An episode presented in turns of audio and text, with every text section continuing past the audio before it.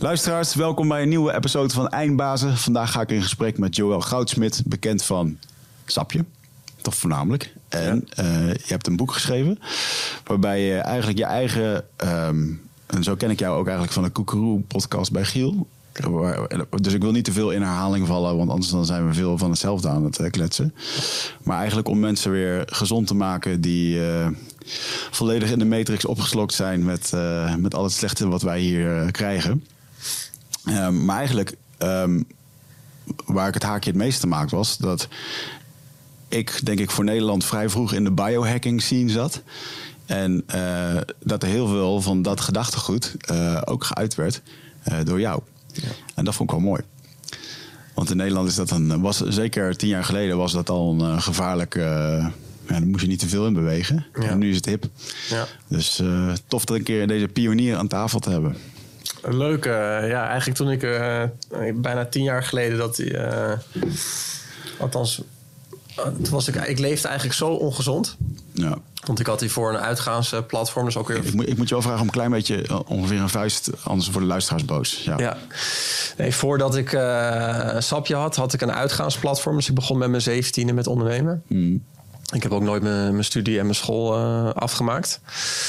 Dus ik deed de Hoge Hotelschool. Op mijn zestiende, eigenlijk op mijn zeventiende kreeg ik een idee om een keurmerk te beginnen voor clubs. Want je hebt wel eh, sterren eh, voor klassificatiesystemen voor hotels en restaurants. En ik vond het eigenlijk raar dat het niet voor discotheken bestond. Dus eh, eigenwijs als ik ben, dacht ik, ik ga een keurmerk beginnen voor discotheken. Maar officieel gezien mocht ik eigenlijk nog niet eens bij clubs naar binnen, want ik was 17. Ja. Maar ik had toen al een baardje, ik zag wat ouder uit. Dus ik deed me ouder voor dan ik was. En toen ging ik naar clubs binnen. Nou, dat bedrijf dat, dat groeide uit uiteindelijk tot eh, een bedrijf met 60 man personeel. Dat heb ik tien jaar, eh, tien jaar of acht, nou, acht tot tien jaar een beetje volgehouden. In de tussentijd werd eh Chesto ook mijn compagnon, dus een bekende DJ. Ehm, ik vloog echt de hele wereld over. Uiteindelijk had ik een kantoor in Amstelveen. Een beetje opgebouwd tot een, echt een nachtclub. En ook een kantoor in Lissabon. Dus ik was ieder weekend was ik ook eh, in Lissabon. En ik maakte mezelf gewoon helemaal kapot met eh, werken. Dus eh, ik sliep heel slecht. Ik had een triloog. ehm, en mijn allergieën namen ook alleen maar toe. Ik voelde me steeds ongezonder worden. Ik had echt een hoofd vol met pukkels, een rug vol met puisten. Ik denk, ja, dit klopt niet. Ik was heel erg aan tandenknarsen ook. En ja, op een gegeven moment was het voor mij echt code rood. Van het roer moet om, want ik voelde me alleen maar ongezonder en ongezonder worden. Dat ik met astma-inhalator eh, liep en eh, veel medicatie nam. Dus oogdruppels, elke dag neusdruppels, corticosteroïden, elke drie maanden. Zo'n prik die je in je billen krijgt. Oh, wauw man. Dat is, Eh, ja, dat is interessant. Dat is echt stress op... Ja, interessant. Ik sprak laatst die... Of ik sprak. Ik hoorde laatst die, eh, die trauma-dokter Gabor Maté. Ja, ja. Die dat ook uitlegde van... eh, dan is er dus stress in iemands lichaam. Waardoor die die stressreactie krijgt. En, Ja. en de boel gaat op slot. En wat gaan we dan doen met zo'n inhalator? Gaan we hem van die cortisol dingen in laten ademen. Waardoor hij nog meer stressprikkel krijgt. Waardoor Ja. die bloedvaten weer open gaan. Ja, ja, dus je bent eigenlijk een soort van sneeuwbal, een lawine aan het creëren. Dat had ik toen niet in de gaten. Ja. Eh, maar op een gegeven moment, ik denk, eh, ik denk in mijn achtste jaar toen van Club Judge, realiseerde ik van hé, hey, eh, het gaat echt niet goed met me. En ook op dat moment, en ik geloof dat het leven echt geen toeval is, dat dingen samenkomen en dat je mensen ontmoet of situaties creëert of zelfs manifesteert. Ja. En toen kwam ik mijn huidige vriendin tegen. En die, eh, die kwam ook op een huwelijk tegen. En die praatte toen over dat zij voeding en diëtiek studeerde. En die was daar eh, heel erg eh, ja, bedreven over. Vond het hartstikke leuk. En ik dacht, voeding en diëtiek, weet je. Wat leer je dan? Weet je, hoe je moet koken of hoe je iets moet bakken. En toen legde ze echt, nou nee, hoe gezond iets kan zijn. En wat voeding met je gezondheid doen. Ja. En toen realiseerde ik me op dat moment... ik dacht dat ik heel slim was. Maar ja, ik leefde op Red Bull, eh, op diepvriespizza's. Ik ging heel vaak naar de McDonald's. Ik had elke nacht shawarma's. dus ik had de hele dag door snacks Ja. en frisdranken. Ehm, en toen ik eigenlijk haar ontmoette, ging er een soort van gloeilampje bij me af. Van hé, hey, ik moet dus blijkbaar... Ik voelde van meteen, ik moet aan mijn gezondheid werken. En toen heb ik een gezondheidsboek gekocht voor haar als cadeautje. Maar zij had het veel te druk met studeren, dus ging ik dat zelf doorlezen. Nou, en toen ging bij mij echt... Ik weet niet, bijna alle, alle, alle gloeilampjes gingen aan omhoog van... fuck, ik moet mijn leven echt omgooien. Wat ben ik in godsnaam aan het doen? Ik ben alleen maar achter geld aan het rennen. En ik heb een succesvol bedrijf. Weet je, ik rij in een sportauto. Ik heb de beste DJ van de wereld als compagnon. Ik heb een, eh, een heel mooi bedrijf... waar heel veel vrienden van mij in mijn schoenen zouden willen staan. Ja. Maar ik voel me doodongelukkig. Ehm, En ik voel me zo ongezond en eigenlijk zo niet gelukkig. Dat ik dacht, ja, ik moet, ik moet veranderen. En, dat, uh, en de ontmoeting, ook met haar. En ook de realisatie van, hé, hey, ik moet aan mijn gezondheid werken. Dat gooide voor mij echt het hele roer om. Um, uh, dus ik besloot ook tijdens mijn vorige bedrijf... Hey, ik ga gezonder eten. En dan begon bij mij dus echt met het uh, juicen van groentesapjes. Ja. Want ik at helemaal geen groentes. Gewoon niet. En ik wilde ook helemaal geen sla eten. Dus ik dacht, weet je wat, ik koop zo'n juicer. En toen een tijd uit Amerika, want slow juice was helemaal niet hip toen. Dus dat kocht ik daar... Uh, een heel mooi apparaat. En daar gooide ik gewoon echt boerenkool in. En een pak soja en spinazie en alle type groentes. En ik voelde me al in zo'n korte tijd zoveel beter worden. Dat ik dacht, hé, hey, ik kan beter ademen tijdens hooikortseizoen. Weet je, hoe kan dat? Ik heb mijn astma inderdaad niet meer nodig. En dat ging al na twee, drie maanden. Hmm. En toen dacht ik, hé, hey, als het dat alleen met voeding is... dan zal het ook wel met slaap iets te maken hebben. En eventueel met je ademhaling. En uiteindelijk met meer beweging. Um, en stress.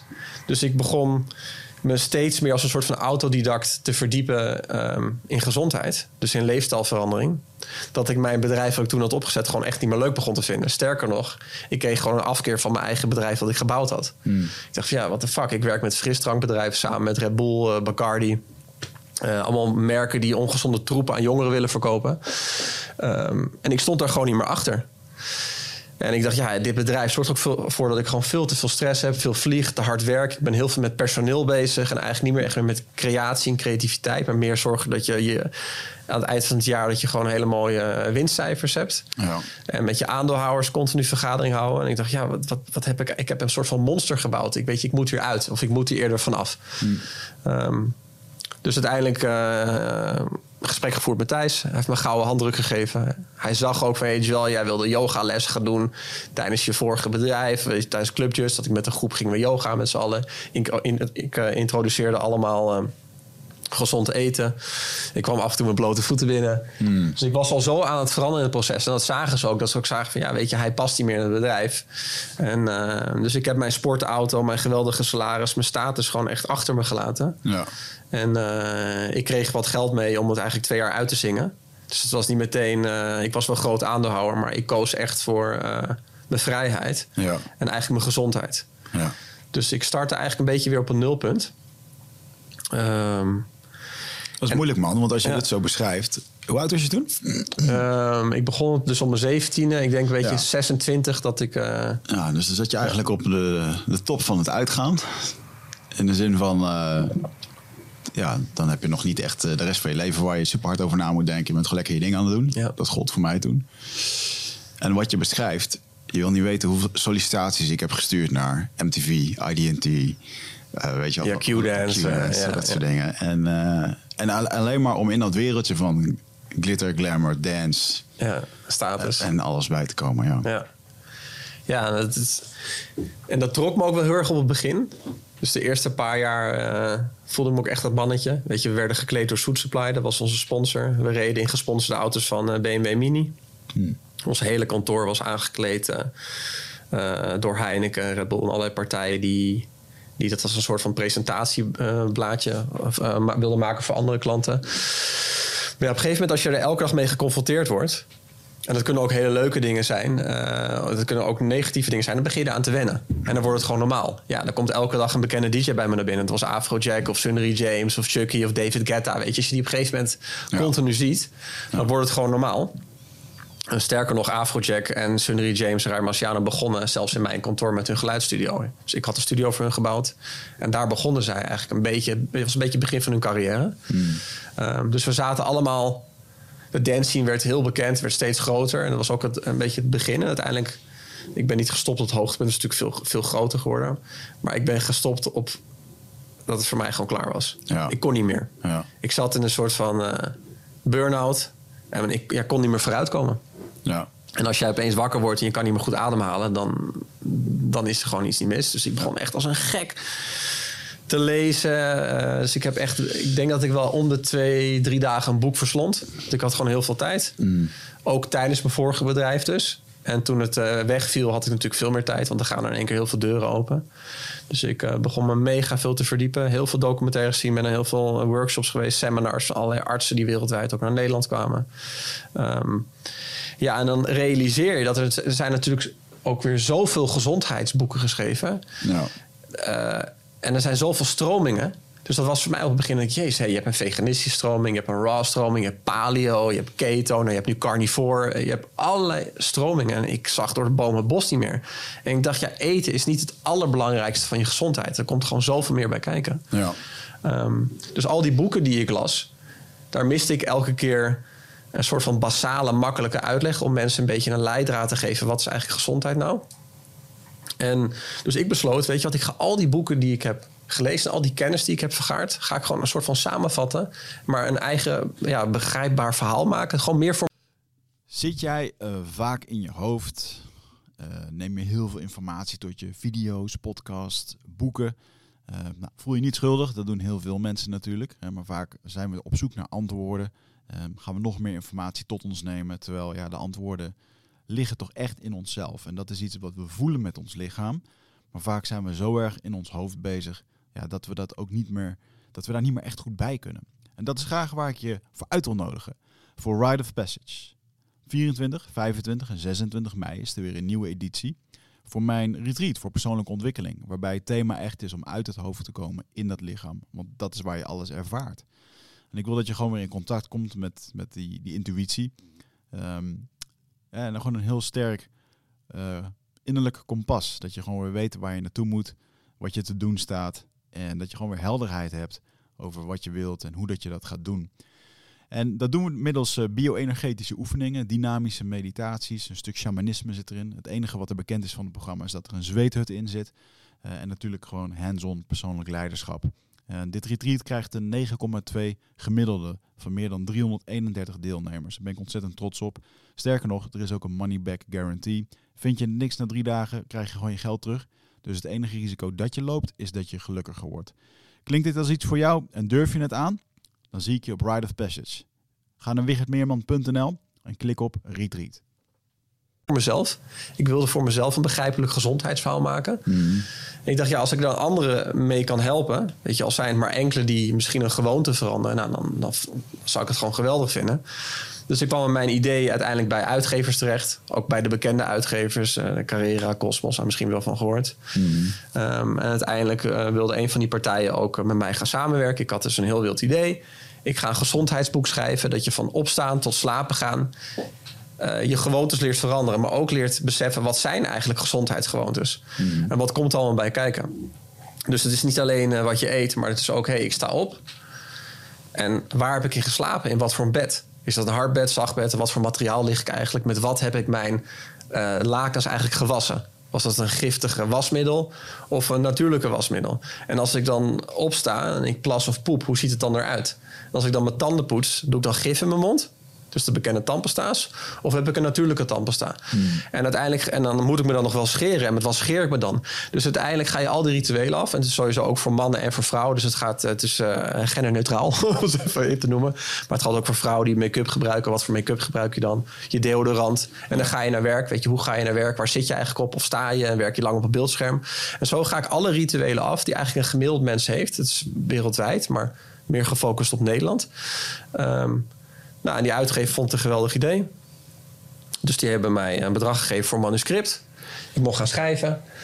En uiteindelijk de, uh, merkte toen ik ging schrijven... en ik werd toen gecontroleerd wat ik allemaal schreef... en het werd allemaal wel een beetje het extreem wat ik aan het beschrijven was. Hmm. En het ging een beetje veel buiten de lijntjes. Uh, wat eigenlijk gewend was om in een boekhandel te kopen. Ja. Dus toen kwam de uitgever een paar keer met feedback... hey, we willen je boek eigenlijk gaan halveren. We willen bepaalde hoofdstukken eigenlijk eruit halen? Of kan je die misschien wat softer gaan beschrijven? Anders kom je uh, niet in koffietijd. Nee, dan kom je niet... Uh, en ik dacht, ja, what the fuck, weet je? Ik wil gewoon mijn eigen verhaal vertellen. Ik wil niet gecensureerd worden. Ja. Um, dus toen besloot ik uiteindelijk uh, dat ik zei... weet je, we gaan uit elkaar. Ik ga mijn eigen boek uitgeven. Terwijl ik toen de tijd met het opzetten was van mijn... Uh, andere bedrijf, dat was Sapje, mijn gezondheidsbedrijf. En ook in die periode was mijn dochter net geboren. Dus ik had al een deel van mijn boek geschreven. Ik had al uitgewerkt. En toen heb ik het even in de ijskast gegooid. Dus de, laten we zeggen, het hele boek lag al klaar. Maar ik moest het nog aan elkaar knopen. Hmm. En een goed lopend verhaal van maken. Maar ik dacht, ja, dit is gewoon nu te veel stress. Weet je, ik weet het zelf natuurlijk ook. Als je een kleintje krijgt, heb je gewoon slaaptekort. Um, en uh, Sapje, mijn vorige bedrijf, uh, of, daar kom ik zo erop. Maar dat was er heel erg druk. Um, ja, dus uiteindelijk heb ik dat even ja, in de vriezer gezet. En toen een paar maanden later begon het weer te kriebelen. Ja, van fuck it, weet je. Als, weet je ik ben nu gewoon jong, ik moet nu gewoon doen. Ik moet het kwijt, weet je. Het zat echt dwars bij me. Dus ben ik toch weer gaan schrijven. En toen heb ik gewoon alles wat ik kon bedenken wat bij de rituelen hoort. Dus dat gaat van meditatie tot, tot aarde, tot energie, tot straling. Ehm, heb ik als een ritueel proberen te beschrijven. En ook weer aangegeven van... Hey, hoe zou je dat dan kunnen vergezonden? Dus hoe zou je dan bijvoorbeeld als jij de hele dag uh, zit... Hoe kan je dat dan vergezonden door wat meer te gaan staan of meer te gaan bewegen? Dan geef ik eigenlijk hele makkelijke, basale tips. Mhm. Dus ik heb juist bewust geen boek geschreven dat alleen maar ingaat op de wetenschap. Dus hier is een quotation van dit artikel. En dat komt uit PubMed en dat komt hier vandaan. Want ten eerste maak je een heel onleesbaar boek. En je moet je ook afvragen weer bij wetenschap. Weet je, wie, uh, wie heeft er belang bij? En uh, tegenwoordig is de wetenschap en ook in, helemaal in de gezondheid is, zo gestuurd, is zo verdraaid, uh, is ook heel erg gekleurd, hmm. dat, ik, dat ik mijn boek vooral heb proberen te schrijven van ja, wat is heel erg logisch en wat hebben we eigenlijk vroeger gedaan. Weet je, nou, toen we de moderne technologieën niet hadden, hoe leefden mensen vroeger? Hmm. Weet je, want als ik jou nu in de dierentuin stop, dan ga ik geen Mentos en M&M's naar je gooien. Of frisdrank. En waarom is het dan nu wel normaal? Weet je? Want als er nu een gorilla in een, in een dierentuin is, dan weten we precies wat we wat voedering die moeten geven. Ja. Maar dat weten we eigenlijk ook bij de mensen. Ja. Uh, en door allerlei belangen in de voedingsindustrie is dat natuurlijk heel erg uh, ja, bewust uh, verkleurd. En, en hebben we het allemaal heel erg moeilijk gemaakt. Terwijl eten eigenlijk ontzettend simpel is. En die realisatie toen ik ging wild kamperen, kwam bij mij die realisatie heel erg naar binnen. Van ja, weet je, als je echt in, in, ik noem het even in Neverland bent, je bent het niet, je hebt alleen je, je tent mee. Ja. En je gaat gewoon je eigen vuur maken en je gaat je wild eten sprokkelen. Wat zoek je dan? Nou, wat is lokaal? Dus wat vind ik op loopafstand? Want vroeger hadden we geen auto's en fietsen en vliegtuigen. Hadden we geen vrachtverkeer wat 24 uur per dag heen en weer ging, zodat je al het eten uit de wereld kon krijgen. Nee, wat is lokaal? Wat komt er nu uit het seizoen?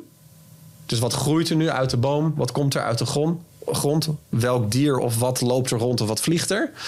Wat is niet giftig? Dus wat zou ik eventueel kunnen bereiden? En, en dat is natuurlijk ook onbewerkt. Denk, ja, maar dat is dus ook gewoon voeding. Wat is hier in de buurt? Wat is het seizoen? Wat kan ik op dat moment bereiden? En waar ga ik niet dood van als ik het eet? Eigenlijk is het heel erg simpel. Ja. En Um, op een gegeven moment, naarmate je natuurlijk ouder wordt, ik heb een boek geschreven. Uiteindelijk, uh, het is heel succesvol geworden, gelukkig. Uh, het is een tiende druk geweest. Echt ontzettend veel boeken ook kunnen verkopen. Met tijdje op nummer 1 gestaan bij bol.com. Uh, met boeken onder gezondheid voor mannen en vrouwen en gezondheid in het algemeen. Ik dacht, ja, kicken. En je, je positieve reviews, negatieve reviews gehad. En heel veel e-mails en berichten van mensen dat ze... Hey, ik wist echt niet dat ik met sta dat dat giftig voor me was. Of mijn deodorant. Ik wist helemaal niet dat mijn huid eigenlijk een soort van spons is wat alles opneemt. Ja. En dat eigenlijk wat je op je huid smeert, eet je onbewust op. En al die simpele realisaties heb ik mensen toch een beetje bij kunnen helpen. Ja. Ehm, dus dat was heel erg leuk en uh, heel veel van geleerd. Ook leuke gesprekken over mogen voeren. Ja, mooi man. Maar is dat nou een. Uh, heb je dan nog iets van. Oké, je hebt dan dat boek, een soort framework neergelegd. Uh, in de tussentijd was je een sapje aan het bouwen. Ja. Ehm, heeft dat, uh, heeft dat het bedrijf heel erg geholpen? Of, want ik heb nu niet het idee dat je ontzettend bezig bent om dat framework verder uit te rollen. Of om daar een soort van uh, opleiding van te maken, zodat iedereen zo moet leven. Dit, nee, ja, echt. Zoals je er nu een beetje over praat, voelt het een beetje als een. Ja, ik heb toen dit project gedaan en heel veel mensen hebben er baat bij gehad. Maar ik ben nu wel verder met mijn eigen ding. Klopt ja, dat? dat voel je heel goed. voor mij was dat boek iets wat ik kwijt moest. Het zat vast in me. Hmm. Ik wilde een, een, makkelijk toegankelijk boek dat iedereen een beetje kon begrijpen. En op een eigen manier de, de, de gewoontes eruit kon halen. Waar zij dacht van ja, hier voel ik me lekker bij. Dit zou ik misschien willen aanpassen. Of dit heb ik me nooit gerealiseerd. Maar nu, ik ben gewoon een stukje verder. Want het boek heb ik een heel lange tijd geleden uitgebracht. Ja. En nu is het allemaal hartstikke hip. En iedereen is, oh ja, logisch, je water is verontreinigd. En je moet gezonde uh, huidproducten gebruiken en gezonde wasmiddelen. Maar toen ik dat op dat moment schreef, dacht iedereen dat ik gewoon helemaal gestoord was. Eigenlijk de wappie van die tijd. Ja. Ehm, en ik heb dat hoofdstuk nu een beetje losgelaten. Voor mij is het ook, hey, ik heb mijn tiende druk gehad. De laatste boeken die ik verkoop. En dan op is op. En dan is het klaar. En dan gaat het van, uh, van al die websites af. Echt? Ja. Hmm. En, dan, uh, en dan vind ik, dan is dat, dat een hoofdstuk voor mij geweest dat ik weer heb afgesloten. Um, ook omdat ik zoveel heb geleerd tijdens het schrijven van het boek. en, en ik ben nu wat meer, meer aan het verdiepen in eigenlijk spiritualiteit. Eh, meer tot mezelf komen. Van wat is, wat is mijn levensmissie, mijn doel? Wat wil ik eigenlijk? Wat zou ik nu willen doen? Je realiseert dat tijd is iets wat je wordt gegeven, maar het wordt steeds korter. En ik probeer elke dag toch in te vullen van hey, hoe kan ik mijn leven en wat kan ik het beste uit mijn leven halen? En dan is de vraag, ja, maar wat is eigenlijk, het- wat vind ik het leukst om te doen? Ja. En nu heb ik meer een zoektocht van, hey, ik heb alleen maar mezelf afgeleid met bedrijven bouwen. Dus een uitgaansplatform opgericht. Eh, daarna heb ik een, een, ja, een, een drankenbedrijf, een groentesappenbedrijf opgericht. Bestaat nog steeds, super succesvol. Tussendoor heb ik een boek geschreven. Maar ik heb mezelf heel erg afgeleid. Continu met werken, werken, werken en presteren en presteren. Ja. Eh, dat je uiteindelijk nooit de tijd geeft om tot jezelf te komen. Van wie ben ik? Wat wil ik nou eigenlijk? Wat doe ik hier op het leven? Ja. Eh, en, en, en in die fase zit ik nu heel erg. Ik had laatst die realisatie dat. ehm, eh, als je het dan hebt over verslavingen. Nou ja, goed, mijn verslaving is wel hard werken. En. ehm, maar die verslaving, dat is ook een van de weinige verslavingen waarvan de hele maatschappij eh, zegt: eh, als ik nog een paar podcasts doe of ik heb een leuk gesprek met Joël, dan krijg ik een schouderklopje. Dan krijg ik views, krijg ik likes. Dus het wordt ook nog een keertje giga beloond. Ja. En als ik het niet doe, dan krijg ik het niet. Dus is ook nog een stukje van mijn. Ja, ik denk dan dat toch dat een stukje Wichert daar wel van afhangt. Dus het is een hele ehm, ja, giftige cirkel waar je dan. eh, Ja, het is ook een, het is een- bijna een soort van verslavingsmechanisme. Ja. Het is, eh, want wij houden allebei ook van werken. Ik herken heel veel van mij ook in jou. En ik denk misschien omgekeerd ook. Weet je, je werkt en je wordt beloond. Dat kan zijn in een aantal boeken dat je verkoopt. Mhm. Mensen die op je reageren. Hey, Wat heb je een succesvol bedrijf? Of eh, het geld dat je verdient. Of het aantal personeelsleden dat voor je werken. En, ehm, en op een gegeven moment realiseer je... ik moet uit dat systeem stappen of zo. Weet je, het voelt gewoon niet goed. Ja. Ehm, en eh, wat ik geleerd had bij mijn vorige bedrijf, zeg maar de clubjes, uitgangsplatform, keihard werken en doorrausen. En eh, allemaal heel erg voor de uiterlijk. En toen ik, hey, ik wil iets doen waar ik bij sta op dat moment. En ik wilde een gezondheidsbedrijf eh, starten. Dus dat heb ik samen toen ook met eh, mijn vriendin gedaan. En dus ook begon vanuit ons huis. In een, met een heel simpel idee. We gaan gewoon groentesapjes persen. En dat gaan we dan rondbrengen op de bakfiets. Maar echt de allerbeste groentesap wat je kan bedenken. In glas, onbewerkt, puur. Zoals zoals ik het thuis ook maak. Zo gaan we het ook verkopen aan anderen. Ja. En niet al die troep die je in de supermarkt tegenkomt. ja, want leg dat eens uit. Want groentesap in een supermarkt. Ja, groentesap in de supermarkt is, eh, is bewerkt. Is eh, in plastic flesjes. Dus je drinkt ook al die, die plastics krijg je gewoon in je lichaam binnen. Vooral omdat eh, groentesap is natuurlijk zit er veel met zuur in. Dat reageert ook op die plastics. Het is vaak eigenlijk altijd niet biologisch. Dus je drinkt ook vloeibare pesticiden. Daar worden allerlei E-nummers bij gestopt om die houdbaarheid en kleur mooier te maken. En er zitten allerlei bewerkingstechnieken bij, zodat, zodat het sap nog meer bewerkt wordt dan het al is. Want hoe wij groentesap maken, wij bewerken het ook. Dus je, het is eigenlijk alsof je het aan het kouwen bent. En dat vocht wat eruit komt, dus die vitamine, eh, vitamines en mineralen, die scheid je dus weer met de vezel. En dan krijg je dus een bonk aan vitamine binnen.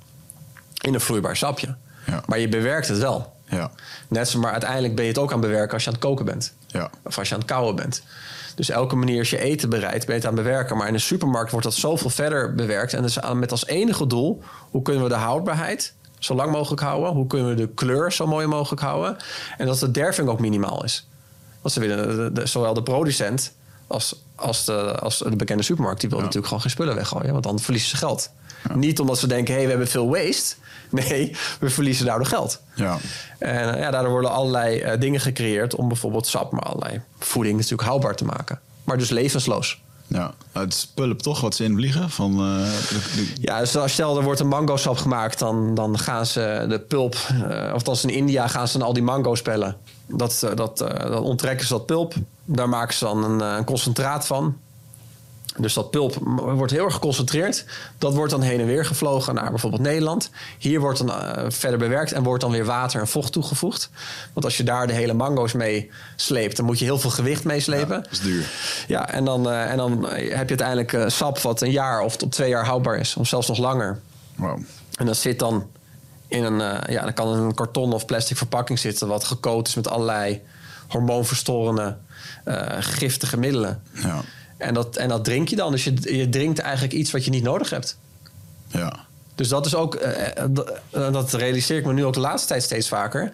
Dat de meeste spullen die we kopen, of het nou kleding is of, of voeding, is eigenlijk allemaal spullen die nooit hadden hoeven te bestaan. Want we hebben het gewoon helemaal niet nodig. Het is gewoon troep. Ja. Bijna al het eten in de supermarkt heb je niet nodig. Want het is geen eten. Nou ja, dat, als je af een tankstation, weet je wel. Ja, dat- Als je daar staat en gewoon eens kijkt. Maar ook als ik nu bood, ik doe boodschappen voor de familie. En er zijn gewoon een standaard een aantal rijen die ik gewoon niet eens inloop. Omdat ik weet dat daar überhaupt niks te halen valt. ja. De frisdrankrijen of de alcohol en dat soort dingen. Niks tegen alcohol om af en toe een keer wat te drinken. Maar Nee, ik, bedoel, ik drink ook natuurlijk een biertje op zijn tijd. Hartstikke lekker. Afgelopen week heb ik lekker veel eh ambachtelijke biertjes gedronken. Maar het gaat om de bewustwording. En eh, het enige wat je bij een tankstation kan kopen... is misschien nog de appel die daar op dat moment ligt... of de eitjes die ze daar verkopen. Dat is eigenlijk het enige natuurlijke voeding die je nog kan krijgen daar. Ja, maar ook de truc van het glutenvrije vlak en dat soort dingen. Want daar heb je, oh, oh, het is biologisch. Weet je wel? Ja, maar het zijn nog steeds een soort van kokosballen met chocola en heel veel suiker. En leuk dat het biologisch is, maar Ja, nee, dat klopt. Ja, ja, je, hebt nog, je kan ook biologische rietsuiker kopen. Dat is Ja, nog steeds biologisch. Het is iets steeds. beter, want er zitten wat minder bestrijdingsmiddelen bij. ja. Maar het is nog steeds ja, suiker wat je consumeert. Ja. En, ehm, ja, dat- en dat, als je dan beseft, je schrijft een boek, je hebt een hele reis in gezondheid. Dat, dat doe ik al 10 of 12 jaar nu inmiddels. En dan, dan, dan- dan zit je dan in die hele molen. En dan komen dus, en ik zit nu wat minder op social media. Ik ben ook wat, ik heb Instagram, eh, althans, ik zit niet op mijn Facebook, LinkedIn, Instagram eigenlijk gewoon verwijderd. Dat is voor mij best wel veel afleiding. Want elke keer komt er een soort van nieuwe hype naar voren. Ja. Nu is heel erg bijvoorbeeld in, eh, onder mijn vriendengroep Carnivorous heel erg. Heel erg groot. Ja. Maar ik heb een paar maanden lang eh carnivore dieet geprobeerd. En ik krijg gewoon kaarde bloedneus ervan. Oh ja? Ja. Hoe kwam dat dan? Wat is? Omdat je daar, eh, omdat je toch bepaalde mineralen en tekorten daarin krijgt. Ik kreeg enorme spierpijn en gekke krampen in mijn nek. Omdat je toch bepaalde fruit en bepaalde knollen nodig hebt en bepaalde groentes die je elektrolyten op een bepaalde manier weer herstellen in je lichaam. Dan alleen vet en proteïne. Ja, en, ehm, en als je ook heel logisch nadenkt, weet je, ehm, ligt eraan natuurlijk weer waar je woont en waar je leeft. Ik geloof dat bijvoorbeeld wel vlees en vis een heel groot deel van jouw voeding zou moeten zijn. Dus wild gevangen. Ehm, maar alle, alle, andere, of, eh, alle andere elementen van de natuur horen er ook bij. Dus dus ook het fruit, wat er misschien een paar weken in het seizoen is, maar ook de noten die op dat moment die je kan eten die uit de boom komen. En ook de paddenstoelen die je even een paar weken kan plukken in het seizoen. Het hoort er allemaal bij. Ja. Alleen het verschil is, vlees en vis en vogeltjes en kikkers en insecten en zo... die zijn een jaar lang door te verkrijgen. Ja. Als ik nu met jou in de winter in Nederland ga rondlopen... en we denken even alle supermarkten weg... en eh, we hebben geen koelkast en vriezer meer... ja, dan gaan wij misschien wel van vissen samen. Ja. Of gaan we eh, jagen op eh, wilde herten en, eh, en runderen wat we op dat moment zien. Ja. Dus dat is het hele jaar door verkrijgbaar. Maar ik geloof het wel in een, in een balans. En wat bij je past. Ja. Weet je, en de helft van de Nederland, maar ook de helft van de, de wereldbevolking is chronisch ziek. En het wordt ook alleen maar meer. Bij, en meer dan een vierde van de mensen is obese. Nou, dat is gewoon krankzinnig. Ja. En, eh, en dat zijn allemaal ja, gezondheidsproblemen die we kunnen voorkomen door eh, gezondere gewoontes te krijgen. Dus, en dat begint wel eerst met eten. Ja. Dus weten wat je eet en wat je in je mond stopt. En ook heel vaak gewoon niet eten. Gewoon eten overslaan. Wat Ja. minder eten. Ja. En groenten? Want eh, je hoort natuurlijk de carnivore jongens roepen dat, eh, dat planten hun eigen afweersysteem hebben. Eh, en dat je daarom niet alles van planten kan eten en dat het niet goed is. En alleen Ja. vruchten, dat soort dingen. Ja, en ik heb me daar ook heel erg in verdiept. Ik volg ook al die bekende carnivore goeroes. Paul Saladino en zo, dat ken je misschien ook wel. Ehm, ja, planten hebben een afweersysteem. Eh, eh, en eh, die afweersysteem... ja, nutriënten die er ook in zitten... daarvan zijn ook weer heel veel dingen heel gezond voor je. Ehm, maar ja, planten kan je niet het hele jaar door eten. Die groeien ook maar een x aantal maanden. En ook weer allerlei verschillende. Dus knollen groeien een maandje of twee maanden kan je die uit de grond halen. Dan heb je weer een beetje de wildere planten die je een x-periode uit de grond kan halen. Ja. Dus planten is misschien wat meer medicinaal. Maar ik geloof wel dat ze een toevoeging moeten zijn op, eh, op het menselijke dieet. Omdat ook fruit en planten hebben heel veel gezonde stoffen ook erin zitten. En laten we wel wezen, als je het eet, daar ga je er niet dood van. En heel veel mensen gaan ontzettend goed op. En er zijn ook heel veel veganisten die ik ken. Die gewoon goed gaan op plantendieet, maar niet voor lange tijd. Ik, bedoel, ik ken geen veganist die, langer dan 40 jaar veganist is. ken ze niet. Ik ken geen één samenleving wereldwijd die zich heeft voortgeplant op alleen maar veganistisch eten. Nee. Ik ken ook geen veganistische baby's die het hebben overleefd. Dus eh, eh, ja, je kan op plantaardig eten ja, misschien heel gezond voelen en een stuk beter van chronische klachten afkomen. Maar voor hoe lang? Ja. En hoe lang ben je dan gezond bezig? Ja, ik zie dat veel bij mijn dochtertje. Vijf jaar zit nu op school. En dan krijg je de eerste kinderfeestjes. En dan krijg Lekker je, veel snoep. krijg je wensen van ouders van... eh, ja, maar mijn, eh, mijn zoon of dochter is veganistisch. Ja. Of vegan. En dan eh, vind ik dat wel grappig om te observeren. Dat, ehm, dat als je daar eh kippenborstjes op de barbecue zou doen van een goede kip... dat mag dan niet. Maar ik mag wel de vegan taart van dino taart van de Albert Heijn met allemaal zo, zooi en meuk erin, waar je allemaal ingrediënten op hebt die je niet eens kent, eh, waar maar wel vegan op staat, dat mag wel, weet je wel. Ja, en dan zijn wij de gekkies erin. Ja, Ja. inderdaad. Dus dat is wel een. eh, Nee, ik kan me er, ja, jij kan het observeren. Ik kan me er gewoon mee gaan irriteren als ik dat zie. Dat gewoon ouders het heel normaal vinden. eh, En dat ook zo gecreëerd is. Dat zulke, en het, zulke giftige troep. Dat dat gewoon geaccepteerd wordt om aan onze kinderen te geven. Ja. Je zou je moeten schamen als ouder dat je dat soort eten geeft aan je kinderen. En tuurlijk, wij hebben vroeger ook eh, een ijsje gehad. En, eh, en, en een winegums en fratella en weet ik veel. En KitKat, al die dingen in onze mik gestopt. ja. Dus af en toe kan je dat natuurlijk doen. Want ja, we, leven in deze tijd. Het is onze omgeving. Maar ja, zodra jij met jouw kinderen in een andere omgeving gaat... dus je verandert je omgeving... je gaat ergens op een eiland wonen... of je gaat in een community wonen waar het allemaal niet is... Ja. Ja, dan, dan gaat jouw kind, maar ook jijzelf... wordt een stuk gezonder omdat je omgeving verandert. Ja. En wij merken nu bij onze kleine... we hebben natuurlijk ook verjaardagsfeestjes... en ze gaat vaak met opa en oma mee... en ik, oh, even een ijsje hier... en wat lekkere kleurspikkeltjes op het ijsje erbij... en nog even chocoladesaus overheen eh, gooien. En dan zie ik mijn kind, die is aan het fidgeten... die zit helemaal druk met haar schouders aan doen... en met haar voet aan bewegen... gaat veel te laat naar bed, want die kan haar energie niet kwijt. Ja. Omdat kinderen hebben geen metabolisme gebouwd... om zo'n hoge doos aan suiker te verwerken. En dat wordt nu normaal gezien. Ik zie kindjes op ons schoolplein met gewoon zilveren vullingen. Gewoon kindjes Echt? van vijf, zes, zeven. Dat, dat, dat- dat ik hun zie lachen. En dan zie je gewoon mega vullingen. Oh, wauw, man. En dan ben ik laatst met mijn tandarts. Zeg ja, maar dat is heel normaal. Het is heel normaal dat jij vullingen als jong kind hebt. Het is helemaal niet normaal. Ja. Maar omdat, ja, je- 40 jaar, jongens, nog steeds geen gaatje gehad. ja, ik, ben, ik ben jaloers op je. Ik heb wel, ik heb 14 gaatjes. En, eh, en dan ook, eh, eh, wat heb ik allemaal vroeger al opgelopen? Ik heb natuurlijk super slecht gegeten. Ja, maar ik heb ook veel, weet je, op eh housefeestjes heb ik ook slechte dingen gegeten. Ja. Ehm, ik heb veel, ik heb ook wel, ja, veel gesnoept. Ja, denk, ik heb ook veel liters cola gedronken, weet je wel. Maar leeft jij erop? Voor mij was cola, cola een taxi, een appelsintje was eigenlijk gewoon mijn water. Ah, dat niet. Ik ben wel op een gegeven moment, toen ik een jaar of eh 19 was, heb ik wel echt de switch gemaakt van oké, ik ga nu eh profsport eh, doen. Ik ga goed eten. Goed eten. Mijn dieet was toen eh, het mens helft, eh, een sixpack in zes ja. weken dieet. Dat is het oranje boek. Dat is mijn eerste boek geweest voor. eh, maar daarin besefte ik wel van fuck man, wat ik allemaal aan het eten ben, is gewoon eh, niet oké. Nee, maar dat is wel goed. En, dat en je- eigenlijk alles wat ik aan mijn moeder vroeg, dat, dat kocht ze. En dat ging ze zelf ook in meedoen. En, eh, en uiteindelijk was dat natuurlijk gewoon low carb. En eh, was dat ook niet goed. ja. Maar het heeft wel heel veel inzicht gegeven over... eh fuck man, in de supermarkt. Alles wat je daar koopt. Het is eigenlijk allemaal gewoon slecht. ja. 90 procent.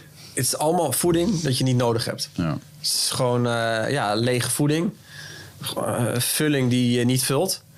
En daarbij komt ook nog weer dat er heel veel afval weer uit ontstaat. Dus het is gewoon eh 95% van die hele voedselindustrie... zou eigenlijk gewoon niet moeten bestaan in mijn beleving. Gewoon niet. Eh, maar ja, dat is de tijd waar we in leven. En het is dan belangrijk dat je dus- dus in deze ziekmakende omgeving... ook de juiste keuzes maakt. En daar moet je gewoon heel sterk in zijn. Want je hebt natuurlijk ook de thuisverzorgd en de, de Uber iets en al die partijen. Dus je de hele dag door kan jij lekker eten. En dat is natuurlijk voor jouw oerbrein. Ja. Denk ik, oh weet je, nog even een biertje en misschien nog even een snackje tussendoor. En, eh, dus ja, je moet wel tegen jezelf zeggen, hey, ik moet sterker dan dat zijn. En dat is voor heel veel mensen die, eh, die toch een beetje overgewicht hebben... of die toch wat kilo's kunnen verliezen of bepaalde gezondheidsklachten hebben.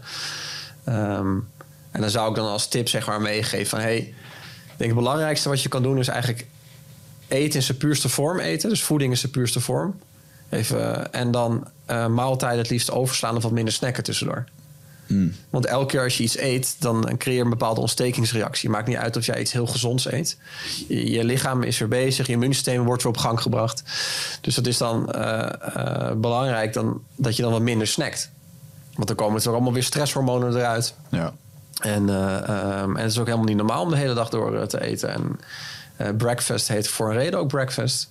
Dat je het eigenlijk overslaat. Ja. Of niet doet. Breakfast, breakfast. Ja. Break, ja. Weet je, en, en, en eten wanneer je honger hebt. Maar ja, dat is al heel makkelijk gezegd. Als jij verkeerde voeding eet, dan heb je de hele dag toch weer honger. Dus dan ga je de hele dag weer snacken. Ja. ja, dat is het gevaar met ochtends suiker eten. Dan zit je de hele dag achter je suikerhonger aan te, Ja. te hangen. En hoe doe je dat nu dan? Want je hebt nu een kleine, die is ongeveer vijf jaar ook. Ja, is een, ja, ja, bijna vijf over een paar maandjes. Vind ik dan mooi, hè? als ik het dan daarover heb, begin je te glimlachen. Ja, nee, want dat is natuurlijk wel dat zijn de mooie dingen in het leven. Eh, ik dacht, de eerste twee jaar vond ik echt ontzettend zwaar met, met de slaap. Ik vind slaap heel belangrijk. Weet je, op tijd naar bed gaan. Ja. Zij was echt een hele slechte slaper. Maar nu met eten, ja, we zijn wel streng. We, dat we alles biologisch halen thuis. En dat ze eh, met uitzondering dan weer snoepjes krijgt of ijsjes bij opa en oma. Daar zijn we ook wel wat strenger op. Ehm, en als wij dan, eh, ze- ja, weet je, als er een verjaardag is, dan bakt Rooselin, heet ze, dan pakt dan gewoon de taart zelf. Dus dan brengen wij wel gezond snoep mee. Want als je het zelf maakt, is het altijd beter dan als je het ergens koopt of eh, ehm, uit de supermarkt haalt. En mijn kleine, die is gek op barbecue. Mhm. Ja. Dus eh, wij barbecuen heel erg veel. En die kan gewoon dat stuk vlees, het gewoon lekker in het bloed, kan ze dan gewoon lekker eh, met een vorkje erin. En dat vindt zij heerlijk om te eten. En je ziet ook dat ze er veel beter op gaat Ja. dan een, ja, een bordje spaghetti. Hoewel het wel makkelijker is om te maken. Ja. Ehm, maar het, is, ja, het heeft gewoon een beetje met opvoeding te maken. En, en, en, en Ja. Ja, zij, ik weet niet of dat goed is, maar zij is ook al bezig. Oh, had ik, ik heb vandaag buikpijn, ik heb hem niet zo goed gegeten. Of eh, als ze diarree heeft, dan kan ze ook zeggen: hey, ik heb slechte poep gehad omdat ik gesnoept had. dus, eh, dus we proberen haar wel een beetje het besef mee te geven. Niet in de absurditeit natuurlijk, dat we erin doorslaan. Ehm, maar zij weet ook als we in de moestuin werken, wat bij de compost hoort. En dat, ze, dat daar een pompoen groeit en dat daar een courgette groeit. En dat daar de aardbeidjes geplukt kunnen worden. Ja. Eh, dus ja, een beetje het besef van hoe eten werkt. Ja. En daar eigenlijk vroeg mee beginnen. Ja. En hoe je een vuur maakt. En dat als je kipsaté eet, dat het van die kip is die daar in die boerderij liep. Dat, Ja. dat, ja, dat, is, dat is wel een kip, want dat is kipsaté. Maar we geven haar natuurlijk geen kipnuggets. ja. Dat is natuurlijk wel weer, eh, dat is weer frankenvoet. Ik, las, ik zag gisteren een heel grappig filmpje op LinkedIn... waarbij ze aan mensen vroegen... ehm, van eh, een stukje vlees, eh, moet dat minder zijn of niet? En allemaal die mensen vlees? Nee, hoort erbij. Toevallig in Brabant opgenomen, ook echt heel grappig. Nee, vlees, dat moeten we blijven eten. Hè? En die mensen moeten niet zo zeuren. En nee, dat was allemaal prima. En dat mocht niet aangekomen worden. En toen zei ze, "Hey, heeft u trouwens ook nog dat verhaal gehoord... dat er hier iemand is die dieren dood in de straat? Echt? Wat een mafkees. Nee, dus die zijn gek. Dat moet niet. Ja, hij bedwelmt ze dus met een of ander gas. En dan maakt hij ze dood met een pin door het hoofd. Echt? Die moeten ze opsluiten. En dan- ja, en dan vervolgens haalt hij de orgaan uit. En dan brengt hij dat vlees naar de supermarkt om te verkopen. Ja, en dan, oh, en dan in één keer zie je dat kortje vallen bij mensen. Ja. En dan lopen ze weg, weet je wel. Dat is echt... eh, ja, onze bio-industrie is wel... eh, ja, dat is wel echt een... eh done... eh, Ja, dat het is, een ja, het is een zieke industrie, man. Want ik, ik hou van vlees. Ik bedoel, ik ga hier graag naar de Lindenhof zitten in Baanbrugge. Eh, waarvan ik dan denk van ja, wat, het vlees wat daar rondloopt, dat zie je uiteindelijk ook in de winkel liggen. Ik snap ook dat het echt wel eh, moeilijk gemaakt wordt. ehm, omdat het daar duur is.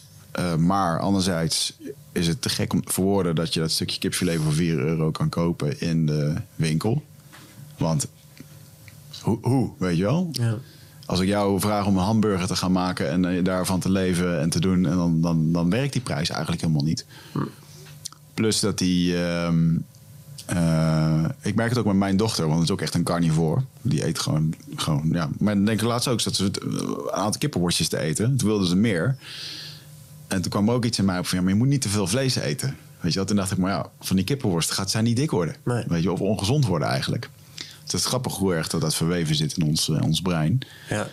Maar ik geloof wel dat die. eh, eh, het is wel een lastig, een lastig ding om die bio-industrie op te lossen. Hoe gaan we dat op een goede manier doen? Ja, niet. Ja, Ik denk, niet, ik denk dat het belangrijkste is dat je de, de, de keuze die jij en ik kon maken en de bewustwording. En ook erover praten dat mensen om ons heen ook andere keuzes gaan maken. Dat uiteindelijk het begin, want we leven toch in een samenleving waar de portemonnee eh, bepaalt. Mhm. Ja. Dus wat jij betaalt, dat, dat bepaal je ook. En ik, ik zie ook wel de afgelopen tien jaar de trend van gezondheid is wel veel meer aan toenemen. Ik bedoel, nu heeft eh, mijn bedrijf het veel makkelijker. Dan tien jaar geleden toen ik begon. Toen was je rebels. Ja, toen waren we heel apart en uniek. En biologische groentesap, wat raar. En bio en een glas en eh, onbewerkt. En eh, wat een vaagheid. En lokale boeren en seizoensgebonden. Dat waren allemaal... Zoveel termen kwamen eruit. En dan denk je, ja, maar jullie staan zo, zo ver af van wat de natuur is. Maar dat komt ook omdat het ons niet geleerd is. Mm. Ik kan zeggen, het is, op, en het is ook ons bewust niet geleerd. En ja, wij moeten dan gewoon positief zijn en juist het goede voorbeeld tonen aan onze kinderen en de mensen om ons heen en de familie. En ja, het is ook de keuze die je maakt. Heel veel mensen zeggen, ja, maar bio is heel erg duur. Weet je, ik ga toch niet het dubbele betalen voor een komkommer of een, een stukje vlees. Maar ja, zonder nadenken eet je wel een zak chips en dan ga je misschien een sigaretje opsteken en dan drink je extra biertjes in de bar. Dus het zijn ook weer de keuzes die je maakt ehm, privé. En wij hebben ervoor gekozen, oké, wij, wij kopen alles biologisch, ja, een stukje duurder. Maar dan doe ik andere keuzes voor niet in het leven. Ik koop gewoon veel minder kleding. En schoenen die ik niet nodig heb. Ja. En merkkleding die ik niet nodig heb. En eten dat ik niet nodig heb. Ja. Weet je, en dineetjes waar ik misschien dan niet heen hoef. Weet je, dan heb ik dan weer het geld over om dingen te doen die ik wel denk nodig te hebben. Ja, zeker. En, eh, dus het gaat natuurlijk ook om de juiste keuzes een beetje daarin die je maakt. Je zei net mooi van hoe het ons geleerd wordt. En ehm, er is natuurlijk een onwijze lobby eh, aan de gang voor allerlei. En ik geloof niet dat mensen dat heel erg goed begrijpen. Ik heb ooit een keertje op Koninginnedag. En dat was nog in de tijd dat ik eh, goed losging. Heb ik daar een keer een jongen gesproken, gewoon random. Sprak een gast op zo'n plein. En toen vroeg ik, wat voor baan heb jij? En toen zei hij, ik ben lobbyist voor de tabaksindustrie. Zeg maar, wat doe je dan? Ja, politici eh, ja, eigenlijk beïnvloeden en overtuigen over het. Maar ik dacht, dude, dat is toch niet goed, weet je wel? Wat, wat ben je nou aan het doen met je... En hij begon het ook nog een soort van te verdedigen. Van, nee, maar er zijn ook onderzoeken waar dat hè, wel meevalt. En dacht ik, wauw man. En ook voor de voedselindustrie. Dat gewoon... eh, als je gewoon een suikermetertje langs al die pakjes zet, weet je wel, van chocomel en dingen. Dat, er zit gewoon echt giga suiker, giga veel suiker en troep in. Ja.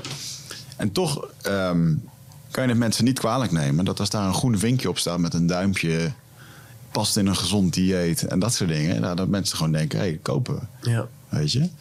Ik, ja. Ja, het is eh, de. Als, zeg maar, als ik opnieuw naar school zou willen gaan, of ik zou een ideale school oprichten, dan had ik een hele ander lesmateriaal gegeven aan de kinderen. Want de meeste dingen die we leren op school is gewoon complete bullshit.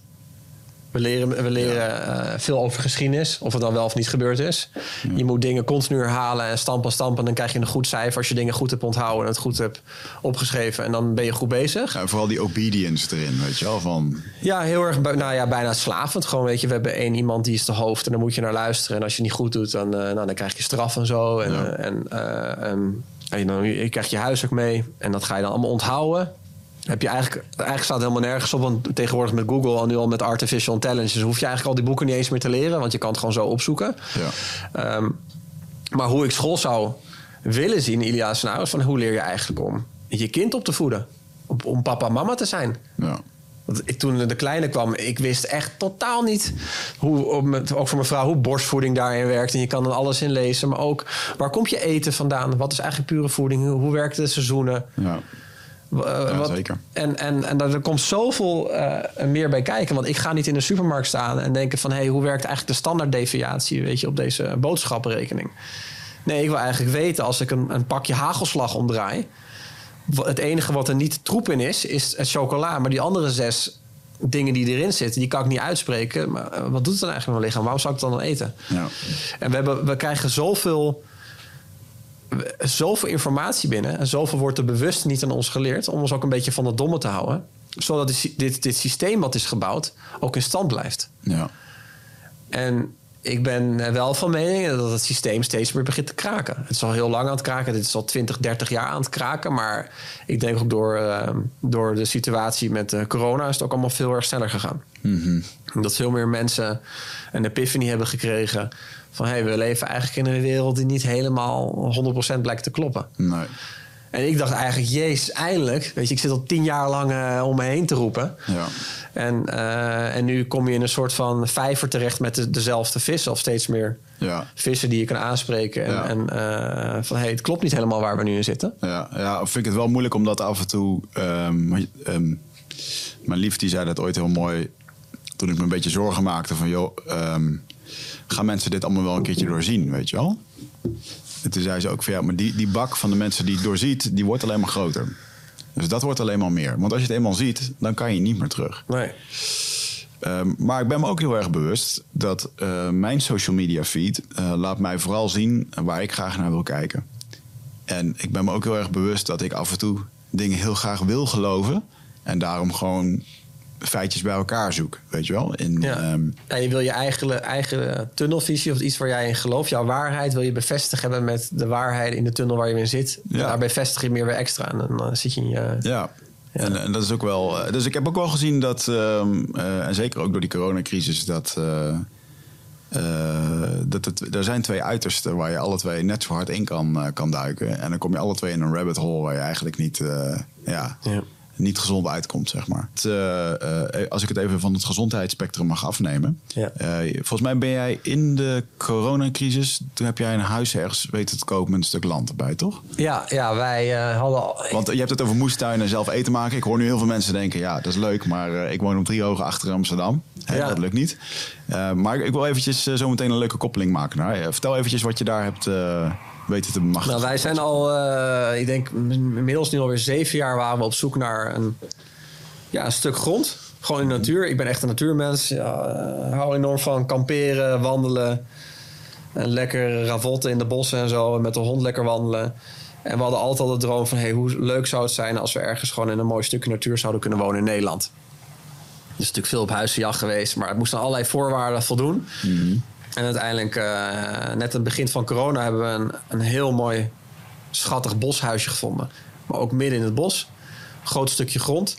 En om daar ook onze droom te realiseren. Dus daar hebben wij ook een eh, moestuin aangelegd. En die is ook echt heel erg groot. Dus dat betekent ook heel veel onderhoud en heel veel onkruid eruit trekken. Hoeveel groot is dat dan? Eh, alleen de moestuin is 1200 vierkante meter.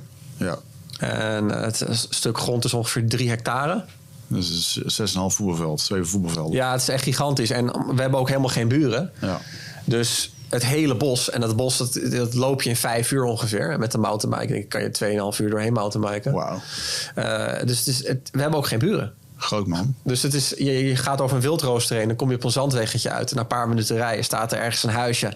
Wat vroeger een recreatiewoning was. Maar die, die, die vergunning eh, voor permanent wonen is daar opgekomen. Dus we hebben echt mazzel eh, daarmee gehad. Ja, en daar eh, ja, hadden wij het idee van... hé, hey, daar willen wij een beetje op onszelf eh, ons eigen leven leiden met eh, kippen. Want we hadden ook kippen in ons huis waar we nu wonen. Maar toen gingen de buren klagen iedere ochtend... omdat die kippen heel erg aan het kakelen waren. Ja. Ja, dit, dit moeten we niet meer hebben. We moeten naar iets waar we gewoon geen gezeik meer hebben met buren. En eh, ja, nu kunnen we gewoon doen wat we willen. Dus we, hebben, eh, we halen onze eigen verse water uit de grond. Dus eh, regen valt. Dat wordt natuurlijk gefilterd door, eh, door het zandgrond en natuurlijk de aarde die er zit. En dat pompen we weer omhoog. En dat gebruiken we bijvoorbeeld voor de moestuin. Maar dat kan je ook gewoon prima drinken of mee, mee wassen. Ja. En zo ja, is nu heel erg hip, zelfvoorzienend leven. Maar dat wilden wij al heel erg lang. Ja. En dat, dat stapje voor stapje realiseren we dat in het boshuisje. En dan nu gaan we het een beetje verbouwen ook. En eh, ehm, ja, dan gaan, willen we daar op een gegeven moment gaan we Amsterdam uit. Dus we wonen al een beetje buiten Amsterdam, maar ik vind het nog steeds te druk. En elke minuut gaat eh, de vliegtuigen over ons huis. Ja. En ik was er helemaal klaar mee. Ik denk, het is, het is goed zo, een rijtjeshuis. En niemand ten nadele dat je in een rijtjeshuis woont of in een flat appartement. Maar ik voelde me gewoon een kip in een kippenhok. In zo'n legbatterij. En ik dacht, ik ben een free-range chicken. Ik moet eruit. ja. En, eh, Chicken run. Ja, en nog steeds zit ik natuurlijk, nog steeds zit ik ook al heb ik een eh, echt, echt blessed eh, gezegend dat ik op een heel mooi groot stuk grond heb gevonden. Maar ja, we hebben er wel keihard voor gewerkt. Ja. We hebben echt bloed, zweet en tranen om dat voor elkaar te krijgen. En, en, en ja, dat, dat- dankzij Sapje hebben we dat ook voor elkaar kunnen krijgen. ja, mooi man. En eh, ja, dus, dus je bent natuurlijk van harte uitgenodigd om een keertje, Ja, lijkt me een leuk, keertje ja. mountainbiken of wandelen daar. Uh, maar ik ben heel erg benieuwd. Dan heb je die droom van ehm, dat manifesteren. En ik krijg natuurlijk af en toe wel eens eh, wat berichten doorgespeeld van mijn lief over die dan contact heeft met jou eh, over dingen. Ehm, En wat zijn er nou dingen die, ehm, die echt heel vies tegengevallen zijn? Waarvan je dacht van ja, dat gaan we straks zo doen. Maar die echt helemaal niet werkbaar lijken in de, in de realiteit. Nou ja, werk, ja, het is een lastige vraag. Dit. Wat ik heel erg lastig vind in de realiteit is gewoon de, de gemeente en overheid en vergunningen waar je mee zit. Maar ik denk niet dat je daar heel erg op doelt, eh, volgens mij. Ehm, soms droom je dingen en dan bereik je dat.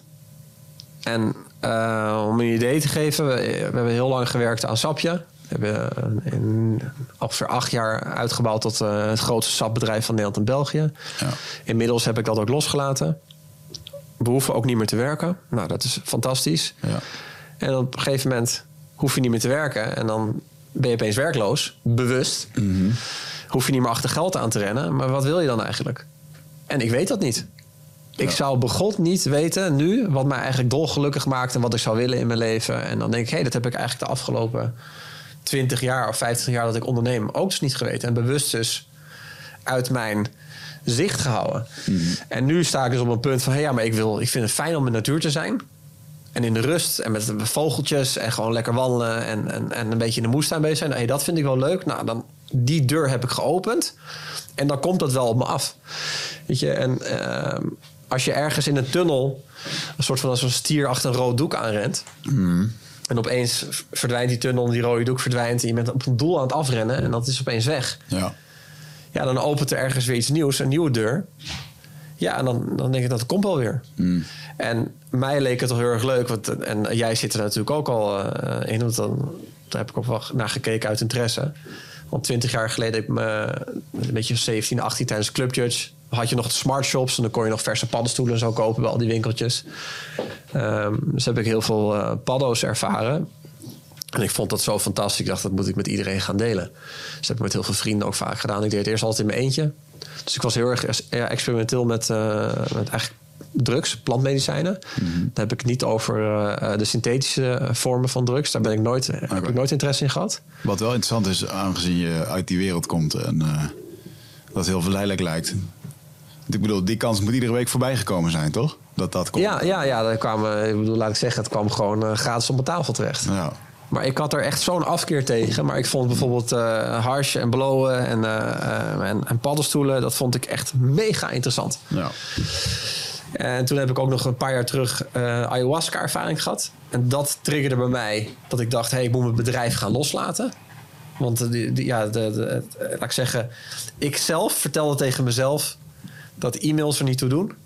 En werk doet er niet toe. En het enige eigenlijk wat belangrijk is, is liefde. En ik had een hele fijne ervaring, heel liefdevol, heel licht. En ik kwam daaruit en ik dacht, ik moet kappen wat ik aan het doen ben. Ik moet hieruit, uit dit matrix systeem of zo waar we in zitten. ja. En, eh, en eh, ik wil niet meer achter mijn beeldscherm zitten. Ik merkte van, ik, dat, maakt me doodongelukkig, het beeldscherm. Niet je werkbeeldscherm, maar ook gewoon het telefoonbeeldscherm. Gewoon alle beeldschermen. Ehm, dus dat creëerde een bepaalde opening bij me. En toen had ik ook het boek van Michael Pilarczyk gelezen. Hoe hij zijn bedrijf had verkocht. En toen had ik met Roos in een gesprek over. Van, hey, misschien wordt het wel eens tijd om het gewoon los te laten. Ja, dan kom je en een bedrijf even verkopen. Het, is, klinkt allemaal heel erg makkelijk, maar het is echt super lastig.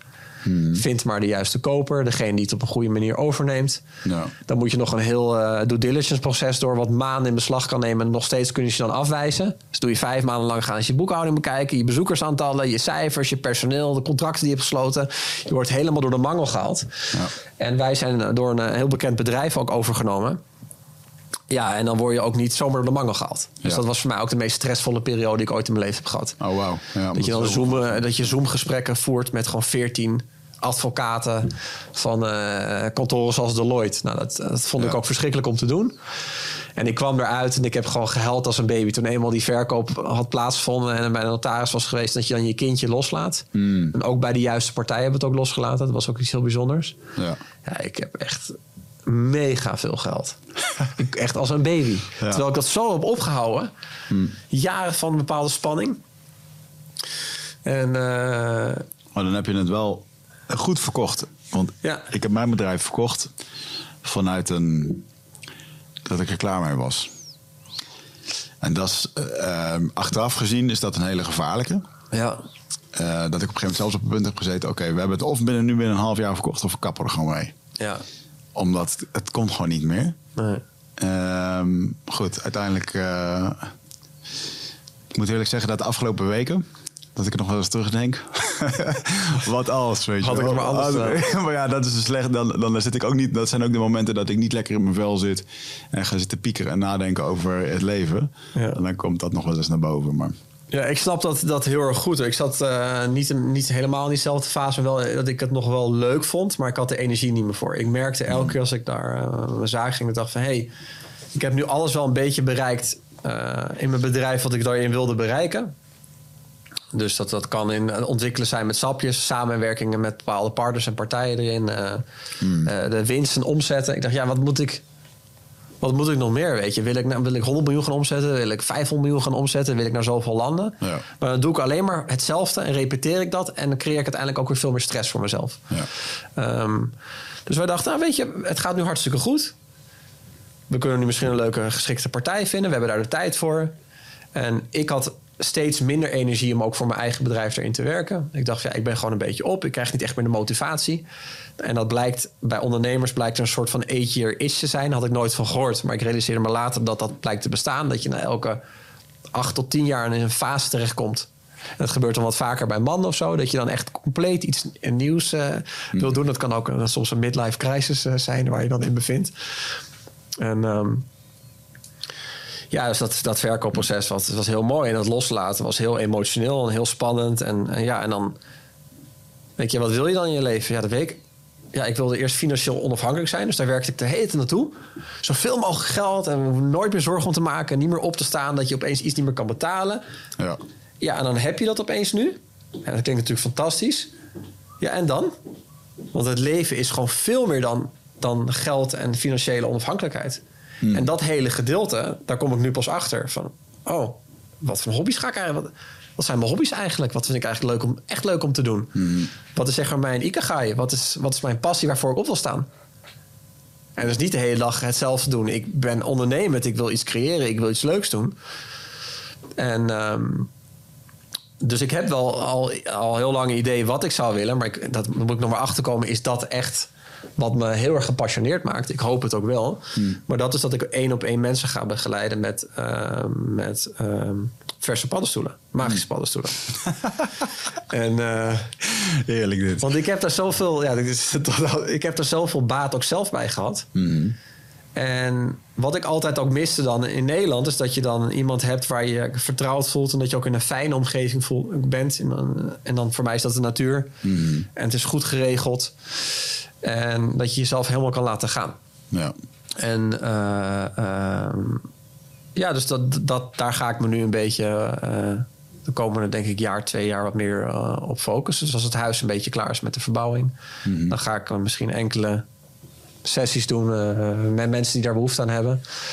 En die kunnen dan bij mij in het boshuis lekker uren gaan wandelen op de blote voeten. Maken we een kampvuurtje, gaan we zelf de verse paddenstoelen plukken. Maken we daar thee van.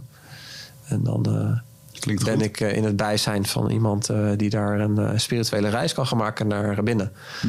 En, ehm, en dat is dus voor, voor mij niet voor het geld. Het is meer, denk ja, misschien Ja. ben ik hier wel mensen gewoon te helpen en daar een goed gesprek mee te voeren. Net zoals wij een leuk gesprek met elkaar voeren. En eh, eh, ja, en als je op een gegeven moment de laagjes van jezelf afpelt, een beetje als je, je kijkt naar jezelf als een soort van ui. En ik ben mezelf steeds meer aan het afpellen. Ben ik me echt mega aan het verdiepen in, eh, in spiritualiteit.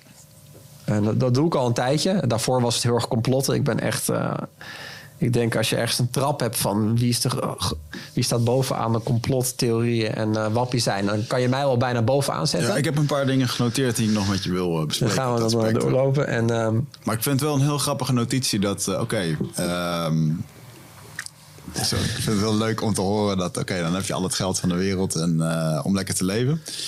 Ja, wat ga je dan doen? Ja, dan wil je eigenlijk gewoon liefst trippen in een bos en mensen helpen. ja, dat is toch, ja, dat dat, is dus de kern van, als je nou alles en niks meer te doen hebt en je mocht wat kiezen, dan ga je dat doen. Ja, dan ben je de hele dag naar Disneyland.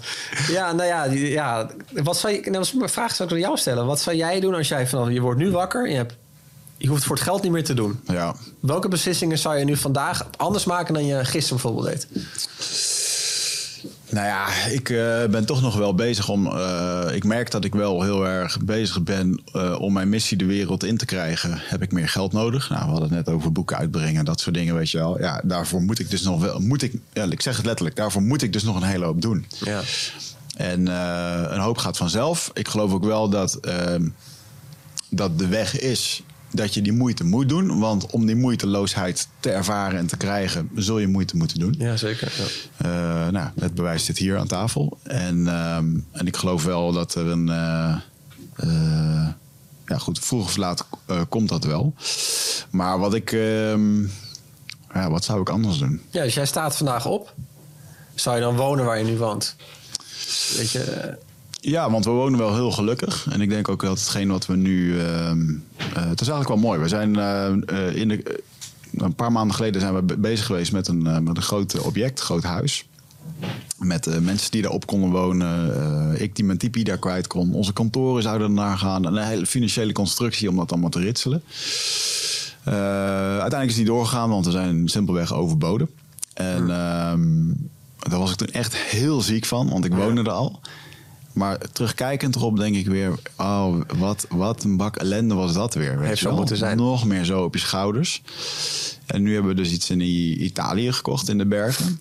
Wat echt, eh, nou ja, minimalistisch. eh, het is gewoon een berghut. Wat heb je nodig? Het, is, het heeft een million dollar view.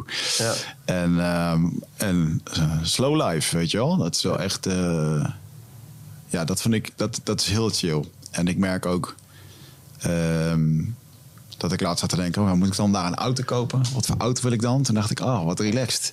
Ik zit niet meer te geilen op die nieuwste Audi, eh, Jeep, eh, nog wat. Nog steeds wel mooi. Ja. Maar ik, ik heb dus laatst op Marktplaats te kijken voor zo'n oude Jeep Cherokee, weet je wel. Ja, ik ook vet gewoon, eh, gewoon 250 op de teller en gewoon lekker zo'n klusbak. Dus ik merk dat mijn, daar heb ik wel een hele shift in, in gemaakt. Maar ik, ik ben wel van mening dat de kern van mijn boodschap is nog steeds wat ik in het bos heb mogen ervaren en, en dat te delen met de wereld. ja. En ehm, eh, zou ik dat voluit mogen doen, dan, eh, dan zou het fijn om zijn, te zijn om daar gewoon als een bedrijfje aan te werken. Ja. Om die boodschap de wereld eruit eh, te rammelen. En dat kan gewoon harder met, als je meer middelen hebt. ja. Dus ik, ik denk, ik zou meer van hetzelfde blijven doen. En ehm, ik denk wel dat ik. Ja, misschien zou kappen met het, eh, met het spreken voor bedrijven en zo. Ook omdat ik. Er is al een beetje een natuurlijke tendens in, omdat ik steeds. Michael Plagic zei dat toen al tegen me. Hij zei: joh, eh, Leuk dat je wil spreken voor bedrijven, maar zit straks allemaal te kletsen voor mensen die toch niet willen luisteren naar je. Ja. Moeten er zitten van de baas. Nee, maar als ik er dan één of twee of drie uit kan pikken, dan is het al goed. Maar ik heb nu een paar keer ervaren dat ik s'avonds om acht uur op een ondernemersclubje zat. Waar iedereen stom dronken naar mijn verhaal zat te luisteren. Dat ik dacht, dit, dit vibet echt niet. Nee. Dus eh, ja. ja, ik zou toch door blijven bouwen aan hetgene wat ik doe. Ja.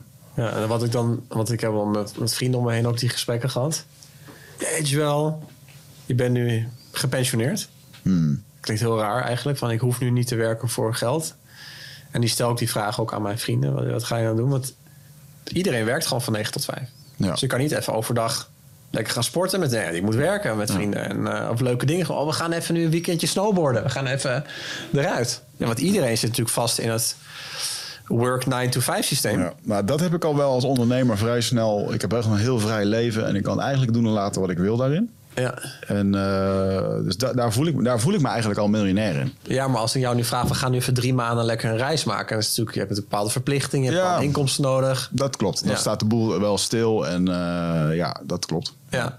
En, eh, en, en als je dan een beetje naar de core gaat, ik ook ben er heel erg in en wij allemaal, we zijn zo erg gefocust van hey, we moeten meer geld, of we moeten, we moeten iets meer bereiken, iets, iets meer geld nodig en nog even doorgaan. Ja, en dan ren je erachteraan. Nou, en, en dan, maar dan, leer je jezelf nooit nadenken van, maar wat als je dat geld dan hebt bereikt? Je hebt het al, wat dan? Ja. Nou, wat, wat, waarom is geld zo belangrijk in het leven? Ja, het, Nou, dat is meer natuurlijk een ons systeem. Maar als ik het, nou, de laatste tijd zit ik wel heel erg te denken. En eh, dat ik heel graag eh, mijn eigen psychedelische centrum zou willen hebben. Eh, wat ik echt helemaal eigen kan maken. Ja. Wat ik ook zou kunnen verhuren aan andere facilitators. Dat, die daar, dat er veel mensen terecht komen. Maar dat het dus ook niet per se hoeft te gaan om dat. Ja. En dat het echt een, eh, dat vind ik dan leuk om daar een hoge lat op te leggen, dat het een wereldwijd state-of-the-art uh, psychedelic centrum wordt. Voor therapeutische Ja. bedoeling, maar ook voor, eh, eh, voor de amateur-shamanen die daar eh, met goede bedoelingen op een eigen manier hun ding willen doen. Maar dat de locatie gewoon helemaal daarop geënt is, dat lijkt me vet. Ja, Ja. Dat zou ik dan leuk vinden. Ja, hoe ik het dan, dan zie, zeg maar, bij het boshuis. Ik bouw een boomhut in de bomen. Mm. En dan, dan kan je lekker Spartaans gaan slapen in een boomhut. Mhm. Dan ga je daar onder een regendouche douchen.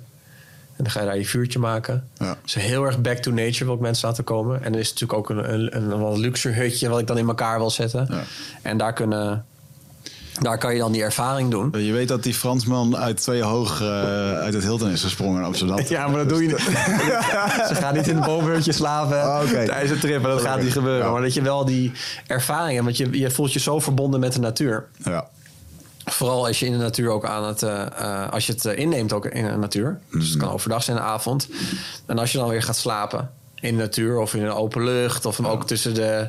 eventueel de insectjes en de vogeltjes...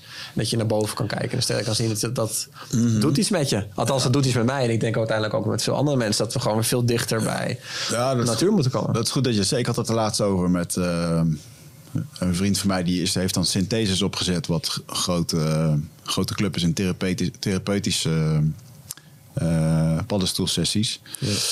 Ehm, is nu wel failliet gegaan door wat. Nou, ik weet niet precies wat er fout is gegaan, maar iets in ieder geval met investeerders en eh, het buitenland, internationalisering. Maar eh, toen had ik het daarover met eh, bekende Jesse van der Velde, ken je ook wel. hè? Ja. Ehm, toen zaten we bij hem in een tipi een goede trip te hebben. En toen vertelde ik dat. En toen zei hij, ja, hij kan me zo boos over maken, weet je wel. Dat betaalt mensen 3000 euro voor zo'n paddenstoel. Gewoon, gewoon hup, die tipi en neem die dingen en dan is het al. En toen dacht Ja. ik, ja, eh, daar zeg je inderdaad al wat. Alleen voor de PTSD-soldaat in Amerika... Die, die het hele riedeltje af is gegaan van het systeem... die gaat niet voor 150 euro in een tipi liggen. Nee. Die wil gewoon geholpen worden door een of ander... het liefst nog een of ander klinisch bedrijf... eh, waar die 3000 euro betaalt met therapiesessies. En, dus ik vind het wel mooi dat daar verschillende lagen in zijn... voor iedereen wat. Ja. En eh, Maar ook jezelf zeg maar loslaten. Dus als je natuurlijk dat, dat inneemt, of nou ayahuasca is, of truffels, of eh, paddenstoelen, maakt allemaal niet uit, eh, of cactus. Je laat jezelf los. Want je hebt geen controle echt meer over jezelf als je echt een goede trip hebt. Hè. Daar heb ik het niet over een beetje nemen, maar echt een goede trip. De heroic En dan- dose. Ja, heroic dose. eh, Of zelfs nog een lager eronder. Maar dan wil je bij iemand kunnen zijn die je vertrouwt. En dat je jezelf helemaal kan laten gaan. Maar ook in je diepste angsten die dan op je af kunnen komen. Ook je mooiste momenten die kunnen komen. Want ja, geluid is anders, tijd is anders en je gedachten is alles vervormd. Is- Sommige mensen, ja, ik zou ook niet zeggen, neem het even. Want ja, je kan misschien ook rare dingen gaan doen. Toen ik het deed op mijn 18 of 19 paar keer met vrienden. Een ervan deed opeens de deur open, ging gewoon over straat heen lopen. En die dacht dat er een oorlog eh, plaatsvond. ja. En die, was, en die, die zei, ja, de lucht is hier paars aan het worden. Ik moest hem echt naar binnen halen en ook suikerwater geven. En die zei, ja, maar dit is roest wat ik aan het drinken ben. Ik vertrouw je niet. Hij wist niet eens hoe ik heette. Ja. Dus, dus ja, je moet er wel een beetje voorzichtig mee zijn. Ook wel weer weten wat je, wat je doet erin. En ik vind het fijner om, ook al een zelfervaring heb, om het één op één te doen ja. zodat je ook niet de andere energieën voelt. Ik ben gewoon gevoelig voor andermans energie. Als iemand begint te huilen of te kotsen of te lachen... ja, dat, dat, dat haalt je toch even uit het moment, vind ik. En, eh, en ik vind het heel belangrijk dat je in, tot jezelf komt. Ja, waar kom je dan? Nou, we zijn misschien allemaal één. We zijn misschien allemaal God. Eh, wat wil ik nou? Wat maakt me gelukkig als ik weer hier uitkom? Want je, Ja. je bent een bepaalde... Ja, je komt ergens in terecht. Ik weet niet eens hoe ik het moet noemen. En dan kom je weer uit en dan ben je weer in de realiteit. En, wat, ja, en wat, wat, wat doe je dan? Maar je vergeet het nooit meer. Ik bedoel, ik kan al mijn trips toch eigenlijk een beetje soort van beschrijven. Ik denk dat jij ook wel denkt van... Nou, ik weet, je hebt er heel veel gehad. Ja. Een stuk of veertig. Nou, er zijn er meer dan 100 ondertussen. Maar, eh, je kan ze niet allemaal Nee, beschrijven. maar inderdaad wel, de, er zijn echt wel, ja, zeker man. Ik bedoel, nog sommige, als ik sommige aanhaal, dan krijg ik daar nog kippenvel van. Ja. En ehm, er zijn ook wel eens wat eh, onderhoudtrips geweest. In de zin van eh, dat je even herinnerd werd aan wat, eh, wat belangrijk was. Ehm, kleine dingen, maar ja. Zeg- Maar doe jij, ben jij, zit jij eh, op de ayahuasca of zit jij meer paddenstoelen? Want ik vind paddenstoelen eigenlijk meer... Het geeft mij meer dan ayahuasca. Mm, nou, ik maak een beetje een. ehm, shift de laatste tijd. Want uh, het, het, ja, het hardcore medicijn waar ik wel echt aan vanochtend ben is ayahuasca. Omdat dat mhm. natuurlijk bij die indianen waar ik ben, is dat het ding. Ja. Um, ik vind de diëta's vind ik heel mooi daarmee. Echt een verdieping maken. Die, uh, dat is vorig jaar ook in de jungle. En ik heb vorig jaar dus voor het eerst een diëta gehad. Uh, waarbij ik uh, amper heb hoeven overgeven. Hmm. Dat ik gewoon ayahuasca dronk en dat ik me eigenlijk voelde zoals ik me nu voel. Maar wel alles zag en erv ervaarde. Jij moet elke keer overgeven? Altijd. Wow, ik helemaal niet. Zo, ja. En um, dus dat was heel fijn dat ik zo dacht van oké, uh, ik ben er nog steeds niet helemaal over uit. Want een stemmetje zegt nog steeds van ja, dat was gewoon toen. Maar ik hoop dat ik een soort van uh, iets heb bereikt... waardoor ik misschien niet meer zo vaak hoef over te geven. Um, maar de laatste tijd ben ik wel uh, veel aan microdosen. En wat ik heel relaxed vind met microdosing en ademhaling... is dat... Um, kijk, als ik de, de type inga op een donderdag en ik drink ayahuasca... dan is het een lange trip met veel ja, daar haal ik er zeker wel veel uit. Maar het is ook heel relaxed om even met een vraagstuk. Uh, wat wat dagelijkser is, wat wat kleiner is, uh, te microdosen, uh, wat aanwerk te doen en echt gewoon best wel direct tot één spits antwoord te komen. En dat merk ik dus heel erg, dat me de laatste tijd heel erg aan, ja, aantrekt met de paddenstoel. Ja. En um, dat ik zelf dus nu ook persoonlijk leiderschapsretreats ga doen, waarbij we s ochtends gaan microdosen. Ook omdat ik uh, de, steeds meer bewijs. En dan moet je even voorzichtig mee zijn wat dat dan is. Maar dat het het bedrijf. Uh, het maakt je hersenen elastischer. Die neuropaden, paadwegen kunnen, worden makkelijker aangelegd. En ik vind het wel mooi dat dat onderzoek steeds helderder wordt. En um, hoe mooi is het om mensen met persoonlijk leiderschap bezig te laten zijn. Terwijl dat brein in volle verbinding staat met elkaar. Ja. Uh, waar het eerst niet die connectie kan maken. En ik geloof dat de tijd er nu wel voor is om dat ja, om dat de lucht in eh, te gooien. Ook je merkt ook wel dat het ook nu veel steeds ook weer toegankelijker en dat dat in de juiste tijd zit, om, omdat dat dit weer een soort van naar een nieuwe trainen gaat. Ja. Uh, landmedicijnen. Maar wat ik wel een grappig aan jouw verhaal vind, want jij, en daar ben ik benieuwd naar, jij hebt al zo vaak dit ervaren. Ja. Wat zoek je dan nog? Zeg maar, wat, dan heb je toch alles al gezien en bereikt in jezelf.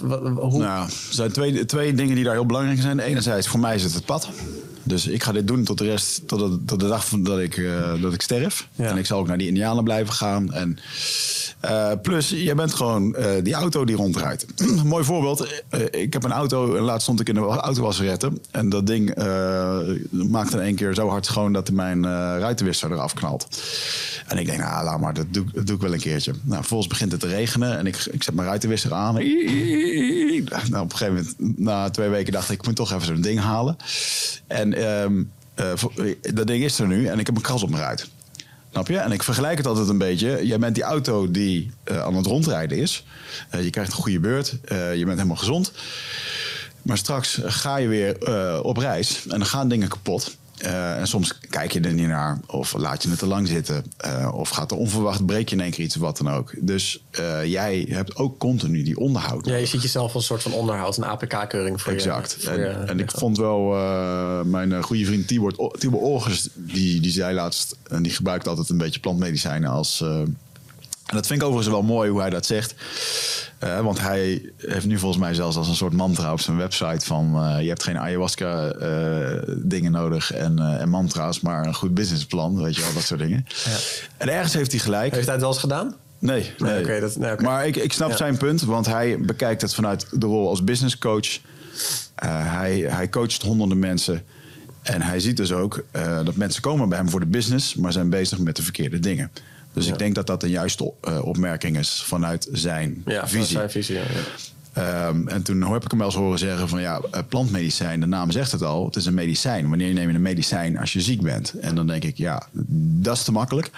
Want uh, muziek kan ook een medicijn zijn dan moet je dan alleen muziek luisteren wanneer je niet lekker in je vel zit of wat dan ook. En het is natuurlijk ook gewoon onderhoud. En dat is wat je bij de inheemse stammen ziet. Dat iedere week drinken is niet uh, ja, omdat ze iedere week ziek zijn, maar het is gewoon voorkomen dat je ziek bent. Dus. Um, uh, en bedoel je mee geestelijk ziek? Nou, ik denk dat alles wat wij tot ons nemen, dat dat... Uh, bijvoorbeeld, noem, noem eens eventjes, bijvoorbeeld zo'n zo'n coronapandemie, wat er dan gebeurt. Al die, al die dingen die op je afkomen, die gedachten, die gesprekken, die angst die je systeem zit, al dat soort dingen. Uh, dat komt er niet uit. Ja, en door middel van zo'n plantmedicijn heb ik hele mooie inzichten gehad over, over het systeem, over hoe dat ik daar zelf mee om moest gaan. Ja. Dan denk ik, wauw man, als ik dit dus niet had gehad, dan zat ik dus gewoon eh, in mijn huis op de bank, eh, bank te wezen met vijf boosters en de verwarming Ja. aan. Dat is waar ze willen dat je zit. Weet je wel? Klopt, dat is, dat is het ultieme. En, eh, dus, dus dat vond ik wel, eh, ja, voor mij werkt dat op die manier. Ehm, ik geloof ook wel dat er eh, genoeg mensen zijn die één keer die ervaring hebben gehad en het dan nooit meer hoeven te doen. Ik geloof dat daar ook ruimte voor is. Ja, en ik geloof ook dat er ruimte is dat sommige mensen het nooit moeten doen. Ja. ja, klopt. Ja. Want hoe vaak doe je het nu dan? Ik heb de laatste keer, heb ik twee maandjes geleden, truffeltjes genomen Mhm. in het boshuis. En toen eh, weer een maandje ervoor. Ja, elke keer, ik weet niet. Dan denk ik, hey, ik heb er gewoon even behoefte aan. Ja. En ik probeer, ben ook een beetje aan het experimenteren met verschillende soorten. Zodat ik ook een beetje... Ik zoek ook degene die ik uiteindelijk wil gaan gebruiken voor de begeleiding. Ja. Want bepaalde, bepaalde medicijnen hebben meer visueel effect of meer intern. Of dat je er drukker van wordt. Of dat, eh, ja, en ik zoek nog de juiste en dat komt wel op mijn pad. En eh, degene die ik zelf heb geplant, die ga ik ook ervaren. Maar dat is de allersterkste wilde paddenstoel die je eigenlijk kan krijgen in Europa. Mooi. En eh, dus als die in de herfst eruit komt, zal ik een klein beetje gaan proberen. En dan de rest ook gaan drogen. En, eh, maar ja, ook voor mij een zoektocht van hey, welke resoneert het best voor mij op energieniveau. Ja. En die wil ik dan gaan delen met anderen. Ah, dit is vet man, want dit is juist dat je op een gegeven moment aangetrokken wordt tot een bepaald medicijn. Ja, En, en dat is het hele idee van het shamanisme en die rituelen. Is dat je op een gegeven moment eh, de relatie gaat bouwen met zo'n, met zo'n bewustzijn. Ehm, ik zit nu helemaal in de studie van eh, het rapé-medicijn. hè, De, de tabak die je dan bij iemand in zijn neus blaast. ja, Ik heb dat vorig jaar zelf gemaakt in de jungle. En, af, en dat is echt dat is waanzinnig man. Dat je daar een soort van eh, specialisatie van maakt. ja. En dat was ook een beetje mijn realisatie dat binnen de stam, eh, als je dus een bepaald dieet wil doen of een bepaald ritueel of je hebt een bepaalde ziekte, dan verwijzen ze je door naar die één iemand die, die daar veel mee heeft gedaan. Ehm, dus het is een soort toolbox, weet je wel, wat, eh, wat je zelf ontwikkelt. En eh, ja, dat is vet man dat je dat. eh, Ja. Ja. Ja. dus dat, dat heeft me altijd al getrokken. En, eh, ehm, en ik denk ook wel een beetje in de, in de gekke tijd, of de rare wereld waar we een beetje in leven, met dat er zoveel informatie op je afkomt, dat het ook wel wat, eh, heel erg fijn is om ook even uit te pluggen. ja. En eh, weet je, want 50 jaar geleden of 100 jaar geleden eh, wisten we alleen maar wat er gebeurde om ons heen in het andere dorp. Of ja, er was daar brand in een huis of er is iemand overleden. Dus het was allemaal heel klein het nieuws. Ja. En nu worden we zo overspoeld met gewoon de hele dag door informatie. Ja. Weet je, op je apps en via je e-mail, en je WhatsApp, je telefoon, en je familie. En je moet continu op de hoogte zijn. Dat dat gewoon mensen ook veel sneller in een soort van overs, ja, en gewoon in een burn-out brengt. Je zit continu een beetje in die, in die flight eh, en fight modus. Ja. En eh, dus als je dan natuurlijk ook of zo'n plantmedicijn neemt, of gewoon even eruit gaat. Je gaat even op vakantie. Of je gaat even in je eentje naar een stilte retreat of eh, iets doen. Ja. Dan kom je weer even tot tekort, tot jezelf. En dan plug je even uit de matrix. Ja. En dan realiseer je dat je die, al die gekke bullshit in die Disneyland die omheen helemaal niet zoveel nodig hebt. En sterker nog, je hebt, moet ze eigenlijk gewoon zoveel mogelijk blokkeren. Ja. Dus eh, toen ik ook met, eh, met mijn bedrijf stopte, dacht ik: oké, weet je, ik ga eigenlijk zoveel mogelijk van eh, die Instagram af. Ik gebruik het bijna niet meer. Ik heb een beetje WhatsApp. Ik heb geen Facebook meer, geen LinkedIn. Ik zit er allemaal niet meer actief op. Want dat leidt mij af, geeft mij heel veel stressvolle informatie. En dat merk ik ook als ik met Twitter gebruik. Ik vind het heerlijk om te gebruiken. En dan zit je in je eigen tunnel. Want je wordt wel geconfronteerd met ja, de dingen die, waar jij interesse in hebt. Want dat zie je ook. Ja. En, eh, en ja, ik ben dan heel erg geïnteresseerd. eh, nou, niet ik noem het geen complotten meer. Je kan bijna zeggen, ja, dat is gewoon de realiteit voor mij. Het zijn helemaal geen complotten. Het is gewoon wat het wat daadwerkelijk is. En mensen die geloven in de gekke verhalen van de overheid, dat zijn complotdenkers. Dus zo zit ik er al in. Ehm, maar ik probeer daar steeds meer afstand van te doen. En voor mij is het, eh, eh, ben ik de rust ook in mezelf aan het zoeken. Nou, dat is een beetje de vraag, want wat, eh, wat ehm, eh, heeft dat je veel gebracht of bracht dat uiteindelijk ook alleen maar? Want als je te diep in die rabbit hole gaat Het heeft me superveel gebracht. en ja, Ja, want het, uiteindelijk voor mij begon de rabbit hole. Het was de eerste de- de- met met de gezondheid. Ik zat natuurlijk in de molen van de farmaceutische industrie. ja, En als je daar aan achter komt dat je pillen op pillen neemt. Ik had iets van zeven of acht pillen per dag. En dan ook nog los van mijn inhalators en mijn neusdruppels. En al die shit die ik de hele dag nam. ja, Ehm, dus daar kwam ik vanuit mezelf eigenlijk achter. Ja, en dan ga je van die ene rabbit hole. En ik vind het eigenlijk een beetje raar om het rabbit hole te noemen. Want het is gewoon kennis die ons, voor ons verborgen wordt gehouden. Bewust, s- eh, zodat we ja, in die cyclus blijven. Ja, en dan kom je in de rabbit hole van het geldsysteem. En dan kom je in eh, eh, een rabbit hole van... Ja, hoe ziet onze wereld er eigenlijk uit? Weet je, waarom kunnen we nooit naar Antarctica? Weet je, wat is de vorm eigenlijk van onze wereld? Dan ga je erover nadenken. En dan kan je zeggen, ja, ik geloof in de platte aarde of in de ronde aarde. Nou, Ja, gaan we daarheen? Naar ja, we kunnen, daar, we kunnen het daar wel over hebben. Ehm, maar dan kan ik ook eerst aan jou vragen. eh, Als, hoezo denk je dat die vorm die jij gepresenteerd krijgt... waarom geloof jij daarin? Ja, eh, nou ja, in eerste instantie omdat ik toch best wel veel podcasts heb verslurpt over dit onderwerp. Ja. Gewoon, eh, oké. Ehm, eh, ik heb mensen hier gehad. Ja. Ik heb ook André Kuipers in de studio gehad. Ja. En, en dat is heel grappig dat ehm, bij de YouTube comments onder hem, daar wordt hij ook neergezet als een acteur. Ja. En, maar dan denk ik, nee, dat, Gaat jou te dat- ver. dat gaat mijn realiteit te ver. Ehm, ook omdat we hier wat andere eh, astro, eh, quantum eh, experts hebben gehad. En Ja. ehm, Jij hebt er ook natuurlijk je zoektocht in gehad... nadat je experts zoekt. Ook om weer om jouw waarheid of realiteit Zeker. te bevestigen. Ja, en ik, ehm, ik, ik geloof ook niet dat het. eh, als ik dan een aantal dingen opzoek eh, daarover. dan- Het, het- ik, ik ben gewoon nog niet tot de harde eh epiphany gekomen van. Oh ja, nou, misschien is dat inderdaad wel zo. Al, gewoon alles is gewoon best wel snel debunked daarin. Ja, ja, dat, dat, En- ja, ja, nee wil ik zeggen. En dit is ook een beetje, en ik denk ook een beetje met het, met het, eh, het vaccineren bijvoorbeeld van mijn dochter, of dat wel of niet. Toen ik daarin ging, toen kwam ik er ook heel snel achter van wow. ehm, als ik er wel in geloof, ga ik alle informatie vinden die, die ervoor beschikbaar is om het, niet, of om het wel te doen. En als ik het niet geloof, eh, net zoveel. Ja. Dus je moet zelf ergens op een gegeven moment ergens een keuze in, eh, in maken. Ja. Ehm, maar wat ik wel heel leuk vond, en daar werd ik eh, volgens mij via jouw stories opgetipt eh, door mijn vriendin Ja. eh, die kaart van Afrika. Dat vond ik ook echt een mindfuck. Dat gewoon, en dat staat gewoon online. Dat, dat Afrika is zo gigantisch Ja, groot. is gigantisch. maar ze maken het kleiner op de wereldkaart. En er is wel een soort van verklaring voor waarom ze dat doen. Ja, er zijn heel veel verklaringen voor. eh, Maar, eh, en het, ergens is dat ook wel logisch. Maar gewoon dus eigenlijk als je kijkt naar de wereldkaart... is dat niet de ware representatie van hoe de dingen eruit zien. ja. En, en, en, en eventjes op het, op het, op het kleinste niveau ehm, zat ik aan te denken van ja, dit is, dit is wel echt een hele... Oké, we houden Afrika letterlijk klein hè, in, het, ehm, in ons systeem ook. Want ik bedoel, armoede, honger en alles. Ja, de donkere mensen komen daar vandaan. We gebruiken het gewoon, weet je wel. Het wordt Ja. gewoon misbruikt en, eh, en het mag ook niet groeien. Het mag niet floreren. Ja. Ehm, Terwijl het het rijkste land is qua grondstoffen ter ja, wereld. ja, Dus daar, eh, dat is interessant. ja, het is, ja, ik ben me. Wat jij vraagt, want ik, ik, vind, ik vind complotten daarover leren vind ik super interessant. Dat is mijn tocht al, al jaren is dat. Ja. Maar ik ga echt heel dieper in. dus dat gaat zelfs dat ik boeken lees over Yeti. Mhm. En, eh, en eh, die rond blijkt te lopen in Rusland. En dan kan ik een, heel, dan kan ik een podcast eh, met je overvoeren. En dan ga je er waarschijnlijk nog in geloven ook dat, dat Yeti misschien wel echt rondloopt. Ehm, en het het gaat voor mij tot, ik wil me erin verdiepen. op Waarom, waarom denken mensen dat de aarde eigenlijk plat is? Of dat er een holle aarde is? En is er misschien leven op Antarctica? Of zijn er heel veel werelden buiten hetgene wat wij zien op Google Maps? Want als die kaarten al niet kloppen die getekend zijn...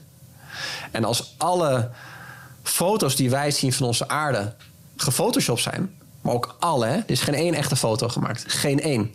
Alle foto's die wij zien van onze aarde zijn gefotoshopt. Door NASA. NASA heeft alles onder controle. NASA heeft ook een heel leger aan photoshoppers in dienst. En er zijn er gelukkig een paar die zijn klokkenluider de afgelopen tijd. Die vertellen dat zij een story binnenkrijgen. Je moet deze planeet op deze manier gewoon maken, shoppen. Je krijgt die een bestand binnen. Moet aan deze voorwaarden voldoen. Dan krijgen ze fucking veel geld voor betaald om ook hun bek te houden.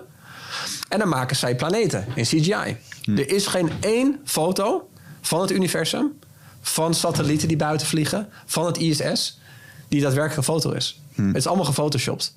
Heel realistisch gefotoshopt. En we komen nu in een tijd terecht door artificial intelligence en natuurlijk al die mooie programma's die foto's zo realistisch kunnen maken dat wij niet meer weten wat werkelijkheid en waarheid is. En dat is ook het, ik wil zeggen, het plan, of het globalistische plan, dat je die discussies eindeloos houdt. Ja, wat is nou eigenlijk de realiteit? Wat is de waarheid? Wat is een man? Wat is een vrouw? Waar komen we vandaan? En als je al die dingen leest, dan denk ik de essentie moet zijn, wat als wij als mens moeten weten, hoe komen wij hier? Waar komen wij vandaan? Waarvoor zijn we hier? Hoe zijn we hier eigenlijk terechtgekomen? En die vragen was ik mezelf aan het stellen. Nou, waar kom je dan op terecht? Dan ga je de Bijbel lezen. En dan ga je de Torah lezen. En dan ga je het boek van Enoch lezen. En dan ga je allerlei informatie tot je nemen... die eigenlijk nu een beetje door wetenschappen belachelijk wordt gemaakt. Want wetenschap is ook een geloof. Ja. En ik vond het heel interessant toen ik de Torah had gelezen. En dan moet je wel even doorheen. Het is een bittere pil. En dat er dingen in staan. Denk je, hé, hey, wauw. Als er wat daarin staat op dat moment daar geschreven is. En dat klopt ook. Dus het is niet, eh, het is geen vagiteit. Inderdaad, er de, de liepen reuzen rond. En de aarde is plat.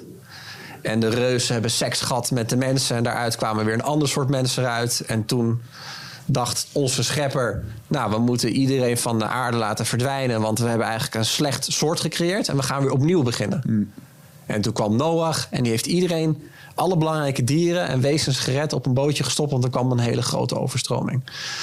En dat verhaal van Noah, dat komt niet alleen voor in de Torah. Dat komt ook voor in de Koran. En dat komt ook voor in de Bijbel. En dat komt voor in het boek van Enoch. En dat komt eigenlijk bijna in alle culturen en beschavingen komt dat voorbij. En die beschavingen hadden naar ons idee geen contact met elkaar. En ik vind het dan heel interessant als, als een stuk of 30 of 40 geloven bijna hetzelfde verhaal vertellen. Maar niet echt met elkaar in contact zijn geweest in die tijd. En het ook in verschillen. Nou, ik ben wel een groot fan van Graham Hancock en de boeken die hij eh, schrijft. Ja, ik ken hem ook. Ik ken ook zijn boeken. En eh, de, de verschillende kaarten tegen elkaar aanhouden die gevonden zijn. Al die dierhuiden en tekeningen. En dan daar een soort van puzzel van proberen te maken. Ja, dat probeert hij, ja. En eh, eh, of dat hij het juist heeft, eh, weet ik ook niet. Hij is wel een van de scherpere. Maar eh, ik ga helemaal niet. Dit, hij is zo'n specialist. Ik ga hem helemaal niet. eh, laat ik zeggen. wat hij doet ten nadele, ten nadele brengen. Maar hij is echt een wetenschapper. En is ook uit die school gekomen. En hij krijgt gepresenteerd. Terwijl hij door de wetenschap als pseudo-wetenschap... Ja, weg- ja, weg Hij is journalist, hij is journalist eigenlijk. Hè? Ja. En, en, ik, en ik geloof wel dat het grote gevaar hierin is.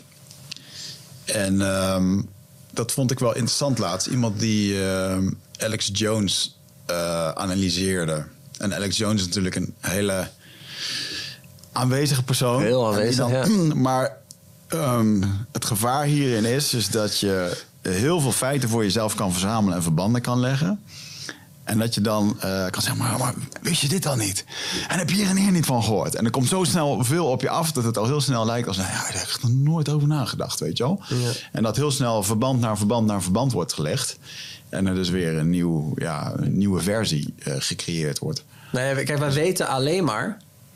wat toegestaan is voor ons om te weten. Ja, En, en de realiteit. En, en dan vraag. En door wie wordt die realiteit geschept? zeker. Nou, Ja. Die realiteit wordt geschept door de media, door Hollywood.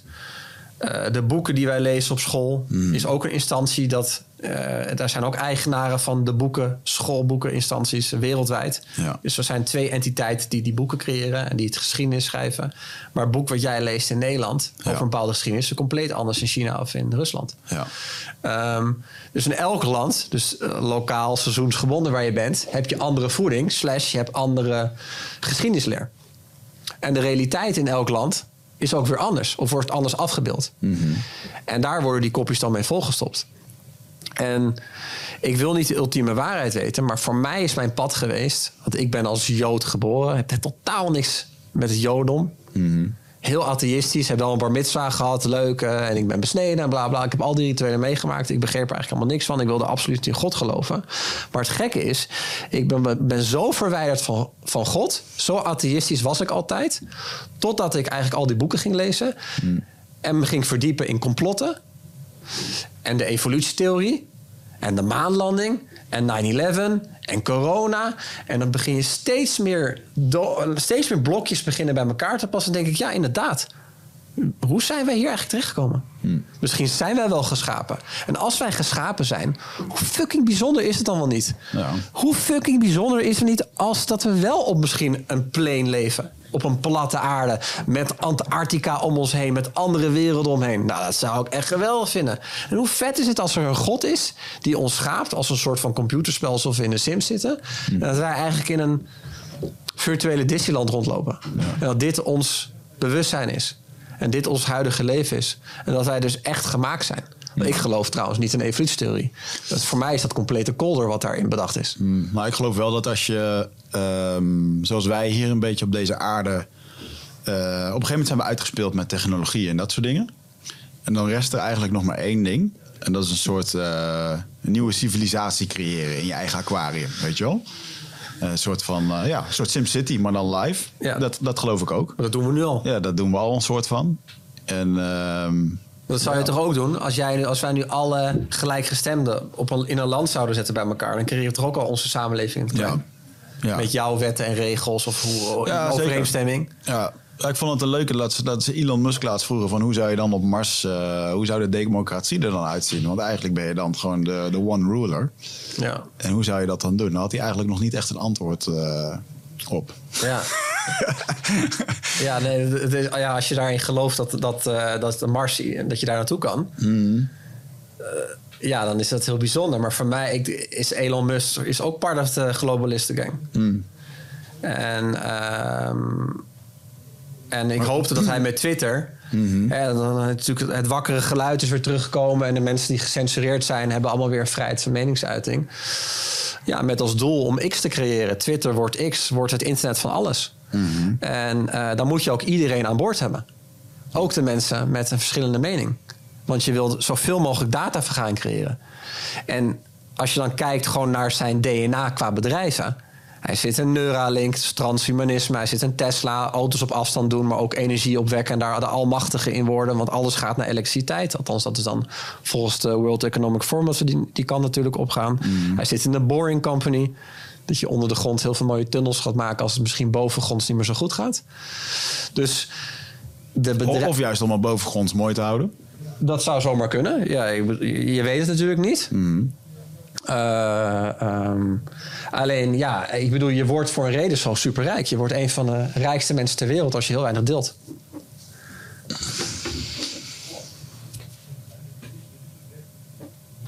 Dan weet ik niet of die uitspraak juist is.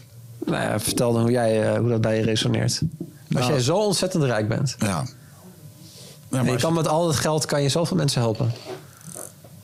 Nou, ik geloof dat hij wel heel. ehm, ehm, ik geloof dat er wel eens een keer zo'n tweet is geweest, hè? Van eh, dat is zo'n organisatie eh, zei van joh, als je nou eh, als Elon Musk nou eventjes zoveel doneert, dan is alle wereldhonger uit de wereld. En dat werd echt ge- gepost door iemand van zo'n organisatie. Ja.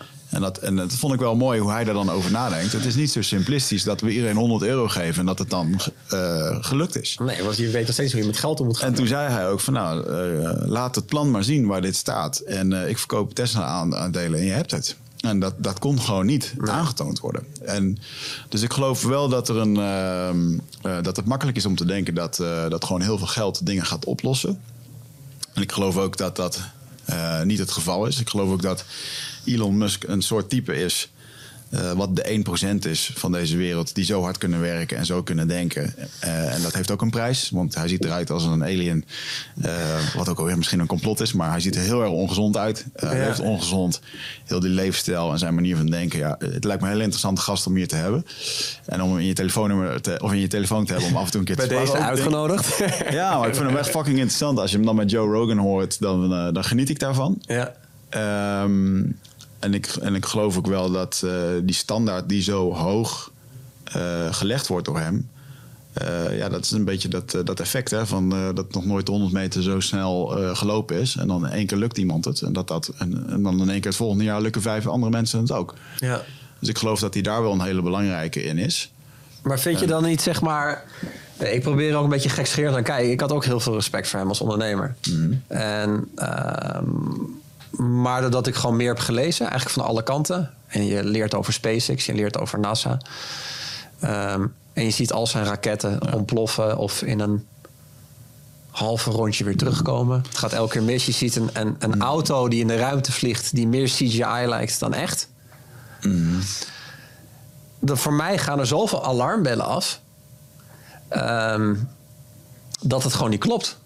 Het klopt niet. Hij loopt in, in allerlei satanistische kleding bij grote feesten. Zijn moeder die vindt het prachtig om satanistische rituelen te uiten. Met eh, bokken, hoornen en uh, maakt foto's met één ogen. En um, Elon Musk loopt in kleding heel vaak waar één One World Government op staat. En dat staat ook beschreven trouwens in de Bijbel. Dat staat ook in de Torah beschreven. Dat alle culturen uiteindelijk één zullen gaan worden. En het hoeft helemaal niet eens slecht te zijn. Hè? Dat alle, want uiteindelijk ja, is er maar één geloof. En dat is geloof in God. Of geloof in de mensheid. Dat we allemaal samen. Ja. Het hoeft niet, niet slecht te zijn. Maar er worden ons heel veel dingen gepresenteerd... die naar mijn inziens gewoon gevoelsmatig niet kloppen... maar ook wetenschappelijk niet te verklaren zijn. Nee. Als je de wetenschapper bij moet halen. En er zitten zoveel mensen in een complot. Bij mij is het ook voor corona hebben zoveel mensen in ons in de zijk genomen. Dat willen we dan wel accepteren. En we willen ook accepteren dat het dinosaurierbotten zijn. Hmm. Maar we willen dan niet accepteren dat hele grote reuzen in de wereld... grote mensen hebben rondgelopen. Dat heet Nephilim. Maar dat staat wel in al die oude geschriften. Dat staat ook in de Sumerische teksten van 5000 jaar geleden... dat er gigantische mensen rondliepen. Hmm. Grote mensen. Er zijn botten van gevonden. Die zijn die uh, door het Smithsonian Museum opgekocht. Want die kopen alles over. En het Smithsonian Museum is weer... eh, De, eigen, zeg maar de eigenaars daarvan zijn ook weer die globalisten. Ja. Ja, ja, dat is heel interessant. En ook de, ik bedoel, wat onder in het Vaticaan ben ik ook heel benieuwd. Dus zou ik graag een keer een middag willen rondlopen. En eh, Ja, dat is, eh, ja. ik geloof niet dat we daar tijd genoeg voor hebben om, eh, om dan alles te zien. Maar ik geloof ook wel dat daar heel veel. eh, ja, die hebben gewoon heel lang bepaald hoe dat de wereld eruit ziet en wat je mocht geloven en, en wie wat mocht geloven. ja. Dat is ook een hele belangrijke. Ja, dus ook de, de Bijbel, de structuren, dat zijn dus boeken die bij elkaar gebracht zijn. Dat zijn meerdere boeken. Die, eh, die, die zijn bepaald door een oude groep welvarende, rijke mensen. Die hebben gezegd: oké, dit wordt, wordt de basis van de Bijbel, het geloof. Dan gaan we bepaalde boeken, die gaan we eruit halen. Die gaan we censureren. Ja. Zoals het boek van Enoch. Nou, super interessant. Als je ooit een keer tijd hebt, lees het door. Want dan zie je ook, kijk je ook in één keer heel anders naar de wereld. Ehm, dus toen werd het ook al gecensureerd, de geschiedenis. Ja. Nou, of dat mensen überhaupt wie er bepaald had wie er mocht lezen of niet. Of, eh, of dat bepaalde dingen in het Latijns werden uitgebracht. Zodat het gewoon een volk dat niet kon lezen. ja. En ik geloof wel dat dat altijd heeft eh, eh, bestaan. Ehm, Maar voor mij maakt dat de wereld juist heel erg magisch. Ik denk van, hé, hey, die piramides, als je daar heel veel gaat inlezen... die piramides zijn helemaal niet door de mensen gebouwd. Wij, wij, wij konden dat helemaal niet bouwen. En er zijn bepaalde artifacts gecreëerd... en ook piramides naast, die, die niet eens in Egypte zitten... maar ook in heel veel andere landen. Die zijn zo krankzinnig groot... ja. Die kunnen wij niet eens bouwen met de huidige technieken. Ja. Er zijn ondergrondse tunnels gemaakt van duizend jaar geleden... die wij ook niet konden bouwen. En ehm, dan vraag je ook af, wie heeft ons geholpen? ja. Ja, en ik sta er nu compleet open voor. dat We zijn geholpen.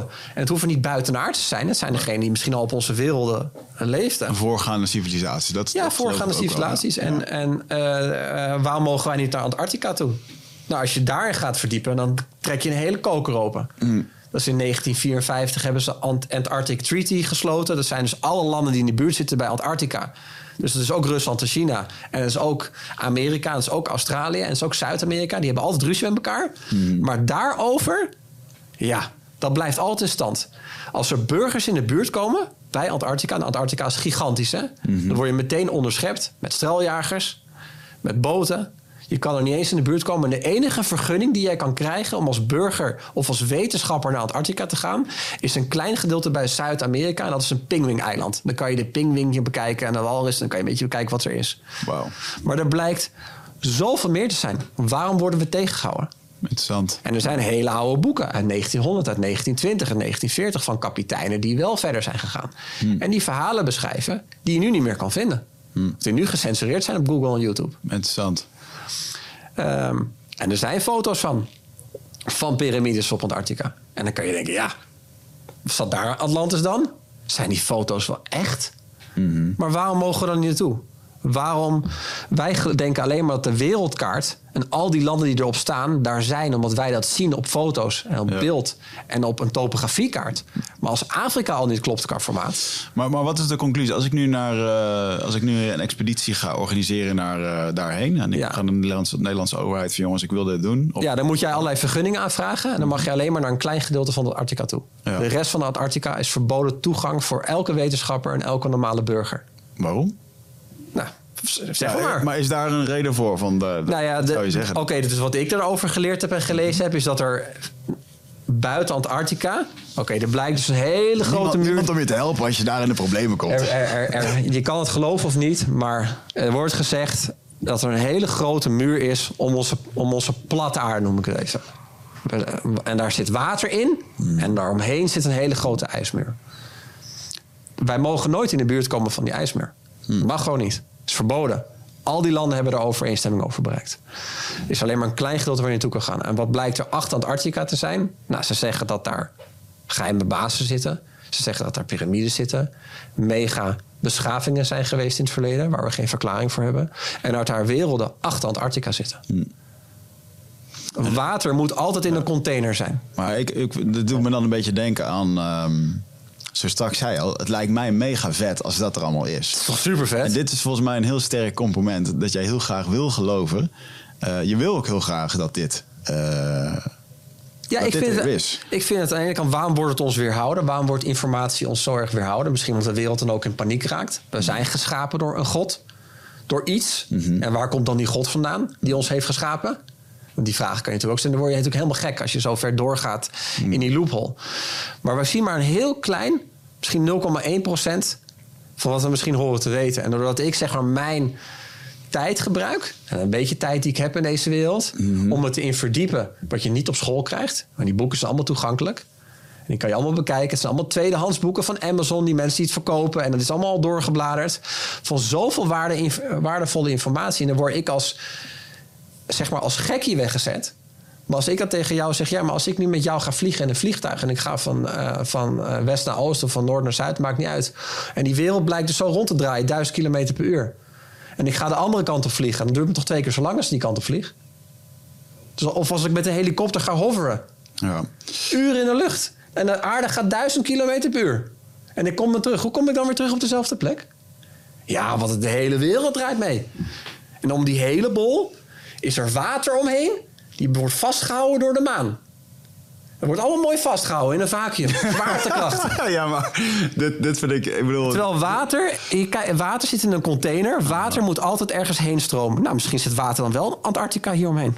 Ja. Wordt vastgehouden, ja. Dan mogen we daarom niet naartoe, omdat er nog zoveel meer is erachter. Weet je, en ik kan hier met jou een hele podcast over maken, want ik heb er zoveel leuke dingen over gelezen. En ik vind het heerlijk om over te praten. Want ik ben raar. Maar ik was altijd van overtuiging dat wij, dat de wereld die we zagen, klopte. Dat is waar ik in geloofde. Nou, dat, dat geloof ik ook niet meer. Dus nu, dus nu kan mij niet meer overtuigd worden dat ik, ik geloof niet meer dat de wereld wat afgebeeld is zo, zo eruit ziet. Dus ik kan niet meer overtuigd worden. Ja, Joel, ja, je moet je wel laten vaccineren nu. Dus dat is wel eh, heel belangrijk. Ja, je moet wel weer je medicatie gaan nemen voor je hooikoorts en allergieën. Ja, je moet eigenlijk wel weer cola gaan drinken. Nee, die bullshit, dat, daar geloof ik niet meer in. Ja. En voor mij is dan het allerverste... Ja, ik heb het idee dat de hele wereld iets ziet via Hollywood. Via een space agency die alles controleert. Wat niet klopt foto's en beelden die allemaal gemanipuleerd zijn, al vroeger. En dat wij juist, doordat wij bijvoorbeeld vastzitten op deze plane... daarom is water altijd geleveld, daarom heet het ook een airplane... en daarom zijn er eh, nog zoveel andere redenen.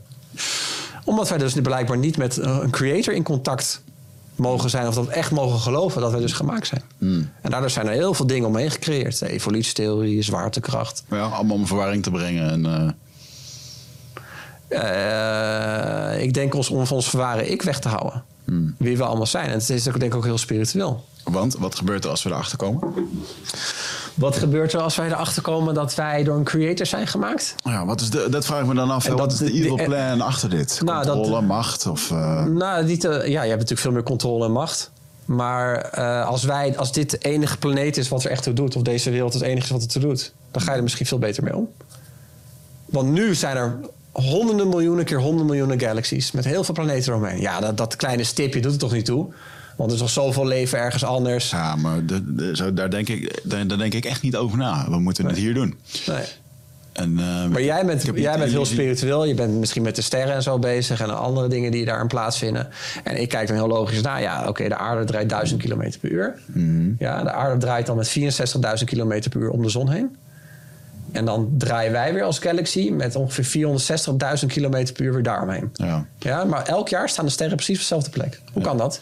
Ja, dit vind ik, dit vind ik van die eh, verbanden en ehm, eh, goed klinkende feiten die dan, waar ik, als je dit nu tegen mij zegt, daar begrijp ik zelf helemaal niks Nee, maar. Graham Hancock zelf, die, waar die jij nou ook volgt... die heeft natuurlijk ook met Netflix die bekende serie...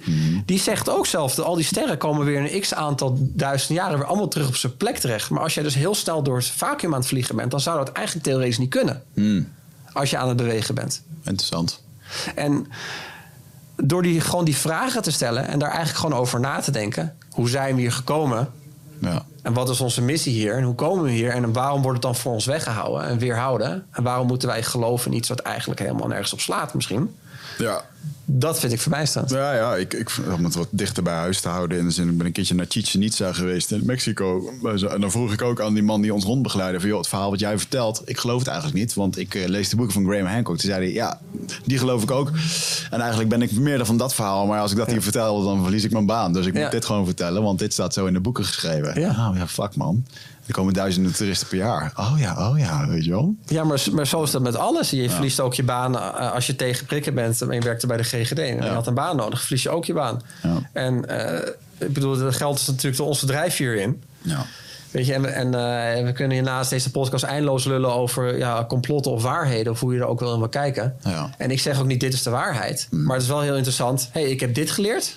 Er zijn nog andere kanten van het verhaal. En dan maak ik gewoon mijn eigen, Ja. mijn eigen conclusie erin. Ja. Maar er zijn wel waarheden. Wat mij interessant is, en dan ben ik wel benieuwd of dat je... Heb je ooit eens een keertje een mushroom sessie gedaan... en eh, je gewaagd aan deze vragen? Want ik heb dat ook... Nou, die vragen komen juist naar voren als ik een mushroom sessie neem. Ja, exact. Maar goed, ik heb dus ook wel eens eh, dit soort dingen dan eh, bedacht. En zeker ook over... eh, eh, nou, bijvoorbeeld, bijvoorbeeld de, de coronacrisis, weet je wel. Toen weet ik nog dat ze op een gegeven moment dat paspoort lagen te schermen en te doen. En eh, ik zat me toen heel erg druk te maken over Bill Gates. Vond ik fucking irritant met alle Ja. plannen en dingen. En ehm, toen, toen liet het me heel erg uitzoomen in die sessie. Dus helemaal in het universum. En hoe klein eigenlijk heel die discussie was over wel of geen paspoortje. weet je, nobody cares in het hele universum. Ja, dat is wel een hele mooie. Eh, dat, ik dat, eh, dat gaf mij heel veel rust inderdaad. Van, Ja, waar, we nu, waar we nu doorheen gaan, waar we het over hebben.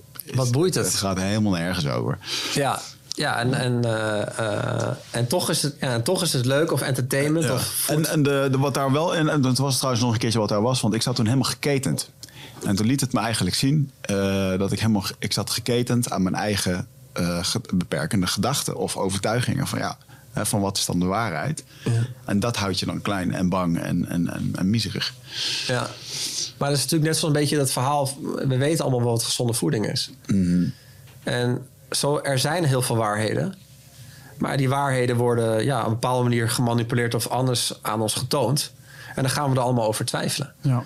Eh, want er kan wel heel veel zekerheid worden geboden, maar die, ja, die is er bewust niet. Ja, is er een globalistische reagering? Is het plan om ons depopulatie in te zetten? Komt Jezus er weer terug uit de hemel? Is de aarde plat of rond? Ja. Is de maanlanding ooit wel geweest? Ja, die waarheden zijn er allemaal wel.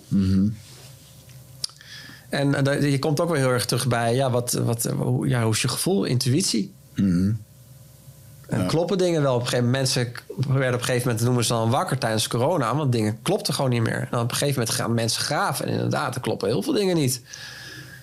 En eh, ehm, ja, en inderdaad, wat je ook zegt, als je eenmaal wakker bent en je doet je ogen open en je komt het steeds meer. Je kan nooit meer je ogen sluiten. Ja. En dat kan Ah. alleen maar dan zijn voor. Ik geloof wel dat je nog steeds een verkeerde afslag kan nemen in eh, ook het wakker worden. Want er zijn ook heel veel wakkere mensen die, ehm, ja.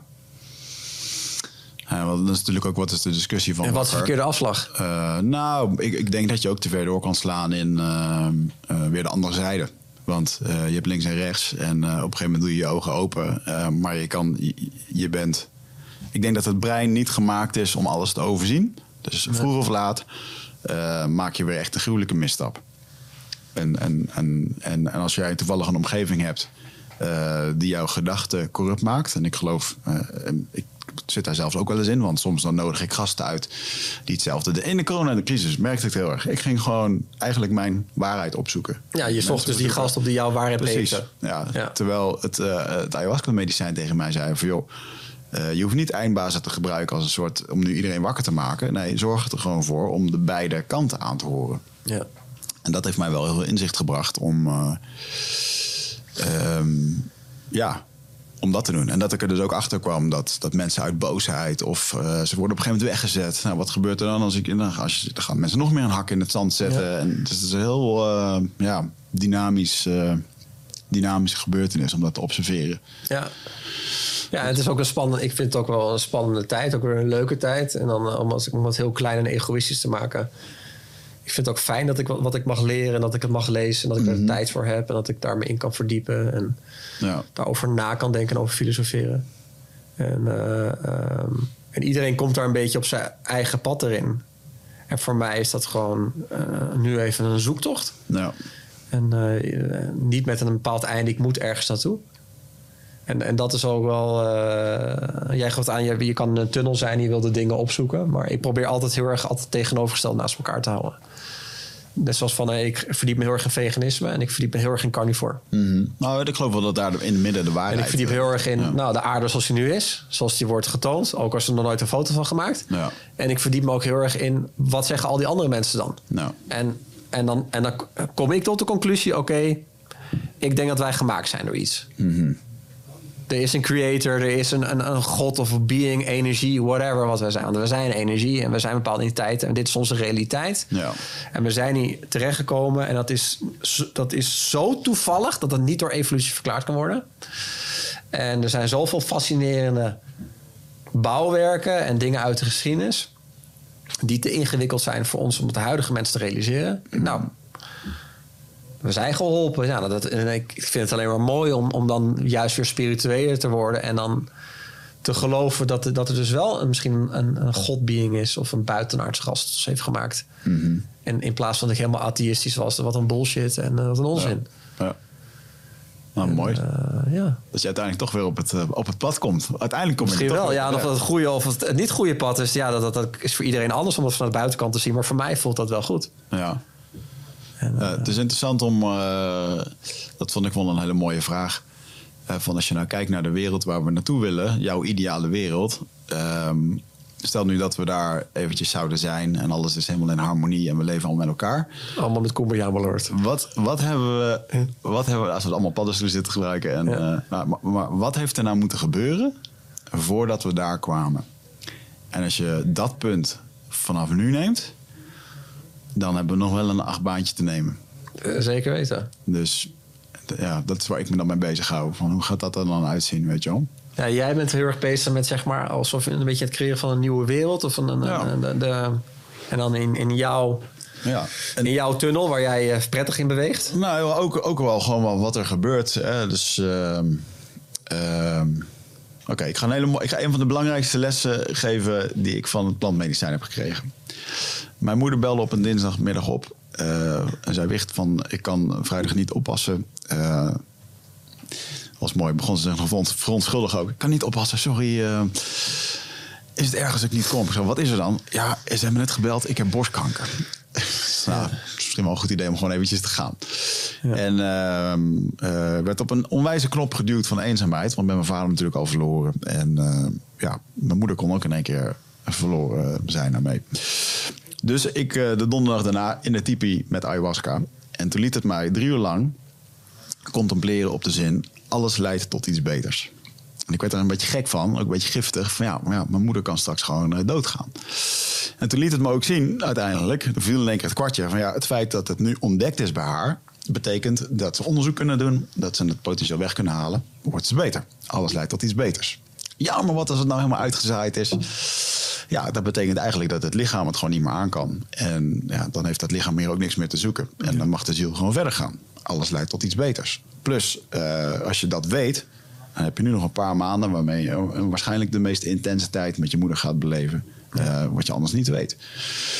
Eh, ja, maar wat als, ik, eh, als het nu al helemaal uitgezaaid is en ze volgende week overlijdt? Ja, nou, dan kom je er dus achter hoe, hoe waardevol het is ehm, hè, om, om relaties te, te hebben. En, en hoeveel aandacht dat je daar mag geven. Dat je dat nu- misschien nu te weinig hebt gedaan. Ja. Dat je dankbaar kan zijn voor die momenten. Uh, en toen trok het eventjes wat breder van wat als heel de wereld nu naar de kloten gaat. Hè? Wij zijn nu heel de wereld met z'n allen aan het verpesten. Het ecosysteem laat dat zien. Nou, hopelijk worden we daarvan wakker en lossen we het op. Alles leidt tot iets beters. En als we dat niet doen, gaat alles helemaal naar de teringzooi. Uh, en dan zijn wij op een gegeven moment uitgestorven en dan kan de aarde gewoon weer herstellen. Alles leidt tot iets beters. Uiteindelijk wel, ja. Dus, en nou, dus ook met al die complotten en al die dingen en al die dingen die uitkomen. Ik geloof ook dat dat goed is dat, uh, uh, ja, dat dat iedere keer uitkomt. En ik geloof ook niet zozeer dat het per se allemaal expres wordt gedaan. Ik geloof ook dat het het resultaat is van een systeem wat al gaande is.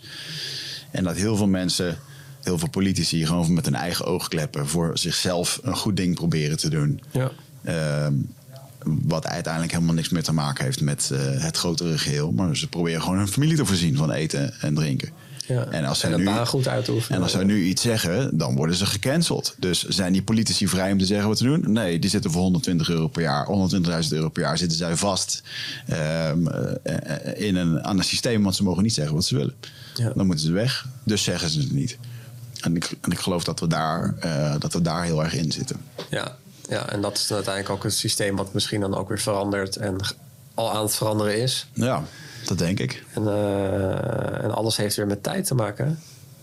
En misschien als het niet in onze generatie is, is het in de volgende generatie weer. Ik denk dat het nog wel een paar generaties kan duren. Ja, zeker wel. En dat is onze werk om onze kleintjes goed op te voeden daarin en uh, ja, begeleiden. Ja, ik bedoel, als je dan kijkt naar het schoolsysteem volgens mij zijn jullie ook bezig geweest hè, met een soort van eigen schooltje oprichten of niet, of wel. Wij hebben er ook in gezeten. Ja. En de conclusie is dat het fucking lastig is. En um, ja, ik vraag me ook wel eens af. Wij is toch ook goed terechtgekomen uiteindelijk? Ja, Want dat. vond onze schooltijd toch ook heel nou, leuk. dat is het. En, ja. en, het is ook zoiets om ze in een regenboog te laten opgroeien van 0 tot 12, uh, regenboogschooltje. Ja. En dan vervolgens gaan ze toch vroeg of laat het systeem in uh, ja. met werk of met ja, of, of met uh, de, de, social media. Of de, ja. Dus waar maak je ze meer weerbaar mee? Door ze er helemaal uit te halen en in een regenboogwolk op te laten groeien. Die vervolgens nou, goed, het zal ook zijn voordelen hebben. Maar ik geloof eerder dat je de, als je ze weerbaarder maakt en bewuster maakt en, en veel zelfvertrouwen de wereld in laat stappen. Ja. En ik geloof ook dat het oude systeem uh, er alles aan doet om jou dat niet te geven. Ja. Maakt je, je zelfvertrouwen. Ik bedoel, je bent niks als je niks met wiskunde goed doet. Of, uh, nee. Nee, maar het is wel heel erg complementair aan elkaar. Ik denk, het, het sluit elkaar ook niet uit. Het vlakt elkaar niet uit. Net zoals dat ik niet helemaal ben van 100% alleen maar uh, natuurlijk planten en natuurlijke medicijn nemen als ik ziek word. Want mm. het, uh, het, systeem zoals nu is opgezet, moderne geneeskunde, kan je ook heel goed op weg helpen. Ja. Want als je op dat moment iets heel ergs meemaakt, ja, dan ga ik niet even kurkuma cacao persen en dat drinken en dan hopen dat, nee. dat mijn virus opeens uit mijn lichaam gaat. Nee, dan wil je natuurlijk heel snel Zeker. geholpen worden. Hmm. Maar het, het, het, het complementair en met elkaar ondersteunend werken, ja, dit, ik denk dat die handen veel meer elkaar moeten gaan sluiten. Hmm. En uh, ja, wij, hebben, wij zaten ook in dat systeem. En kijk waar we nu zitten en hoe we nu denken over de wereld. En, en uh, uiteindelijk wat je thuis weer meegeeft aan je kinderen, of wat je jezelf ervaart. Ja. ja, school is niet, je bent niet 24 uur per dag op een school. Nee. En je hebt daar ook hele leuke vriendjes je ontmoet. En gewoon een hele leuke tijd. En je leert ook hele handige dingen daar. Ja, je hoeft niet overal mee eens te zijn. Maar dingen die ik nu ook zeg, ben je het ook niet eens in de podcast. Niet met alles. En zo is het gewoon hoe de wereld in elkaar zit. En dat is ook het mooie ervan. Ja. dus dan moet je het ook een beetje met rust laten. En denk weet je, dat komt wel weer goed. Mm -hmm. Zeker, geloof ik ook wel. Ik denk dat we deze discussie maar eens een keer voor moeten zetten onder het genot van een paddenstoel bij jou in de tuin. Zeker. Dan, uh, of uh, dan wandelen in het bos. wandelen in het bos. Gaan we verder met deze filosofie. Maar uh, ja man, dankjewel voor je komst naar de ja, studio. Bedankt. Ik vond het leuk. En uh, kom zeker nog een keer terug als je wat, wat nieuwe plannen hebt of wat wil, wil delen. En we houden contact. Dankjewel. dankjewel. Luisteraars, dankjewel voor het luisteren en intunen. Abonneer je op Eindbazen. Volg ons op Instagram. Uh, en mij ook. En uh, ik zie jullie bij de volgende. Ciao.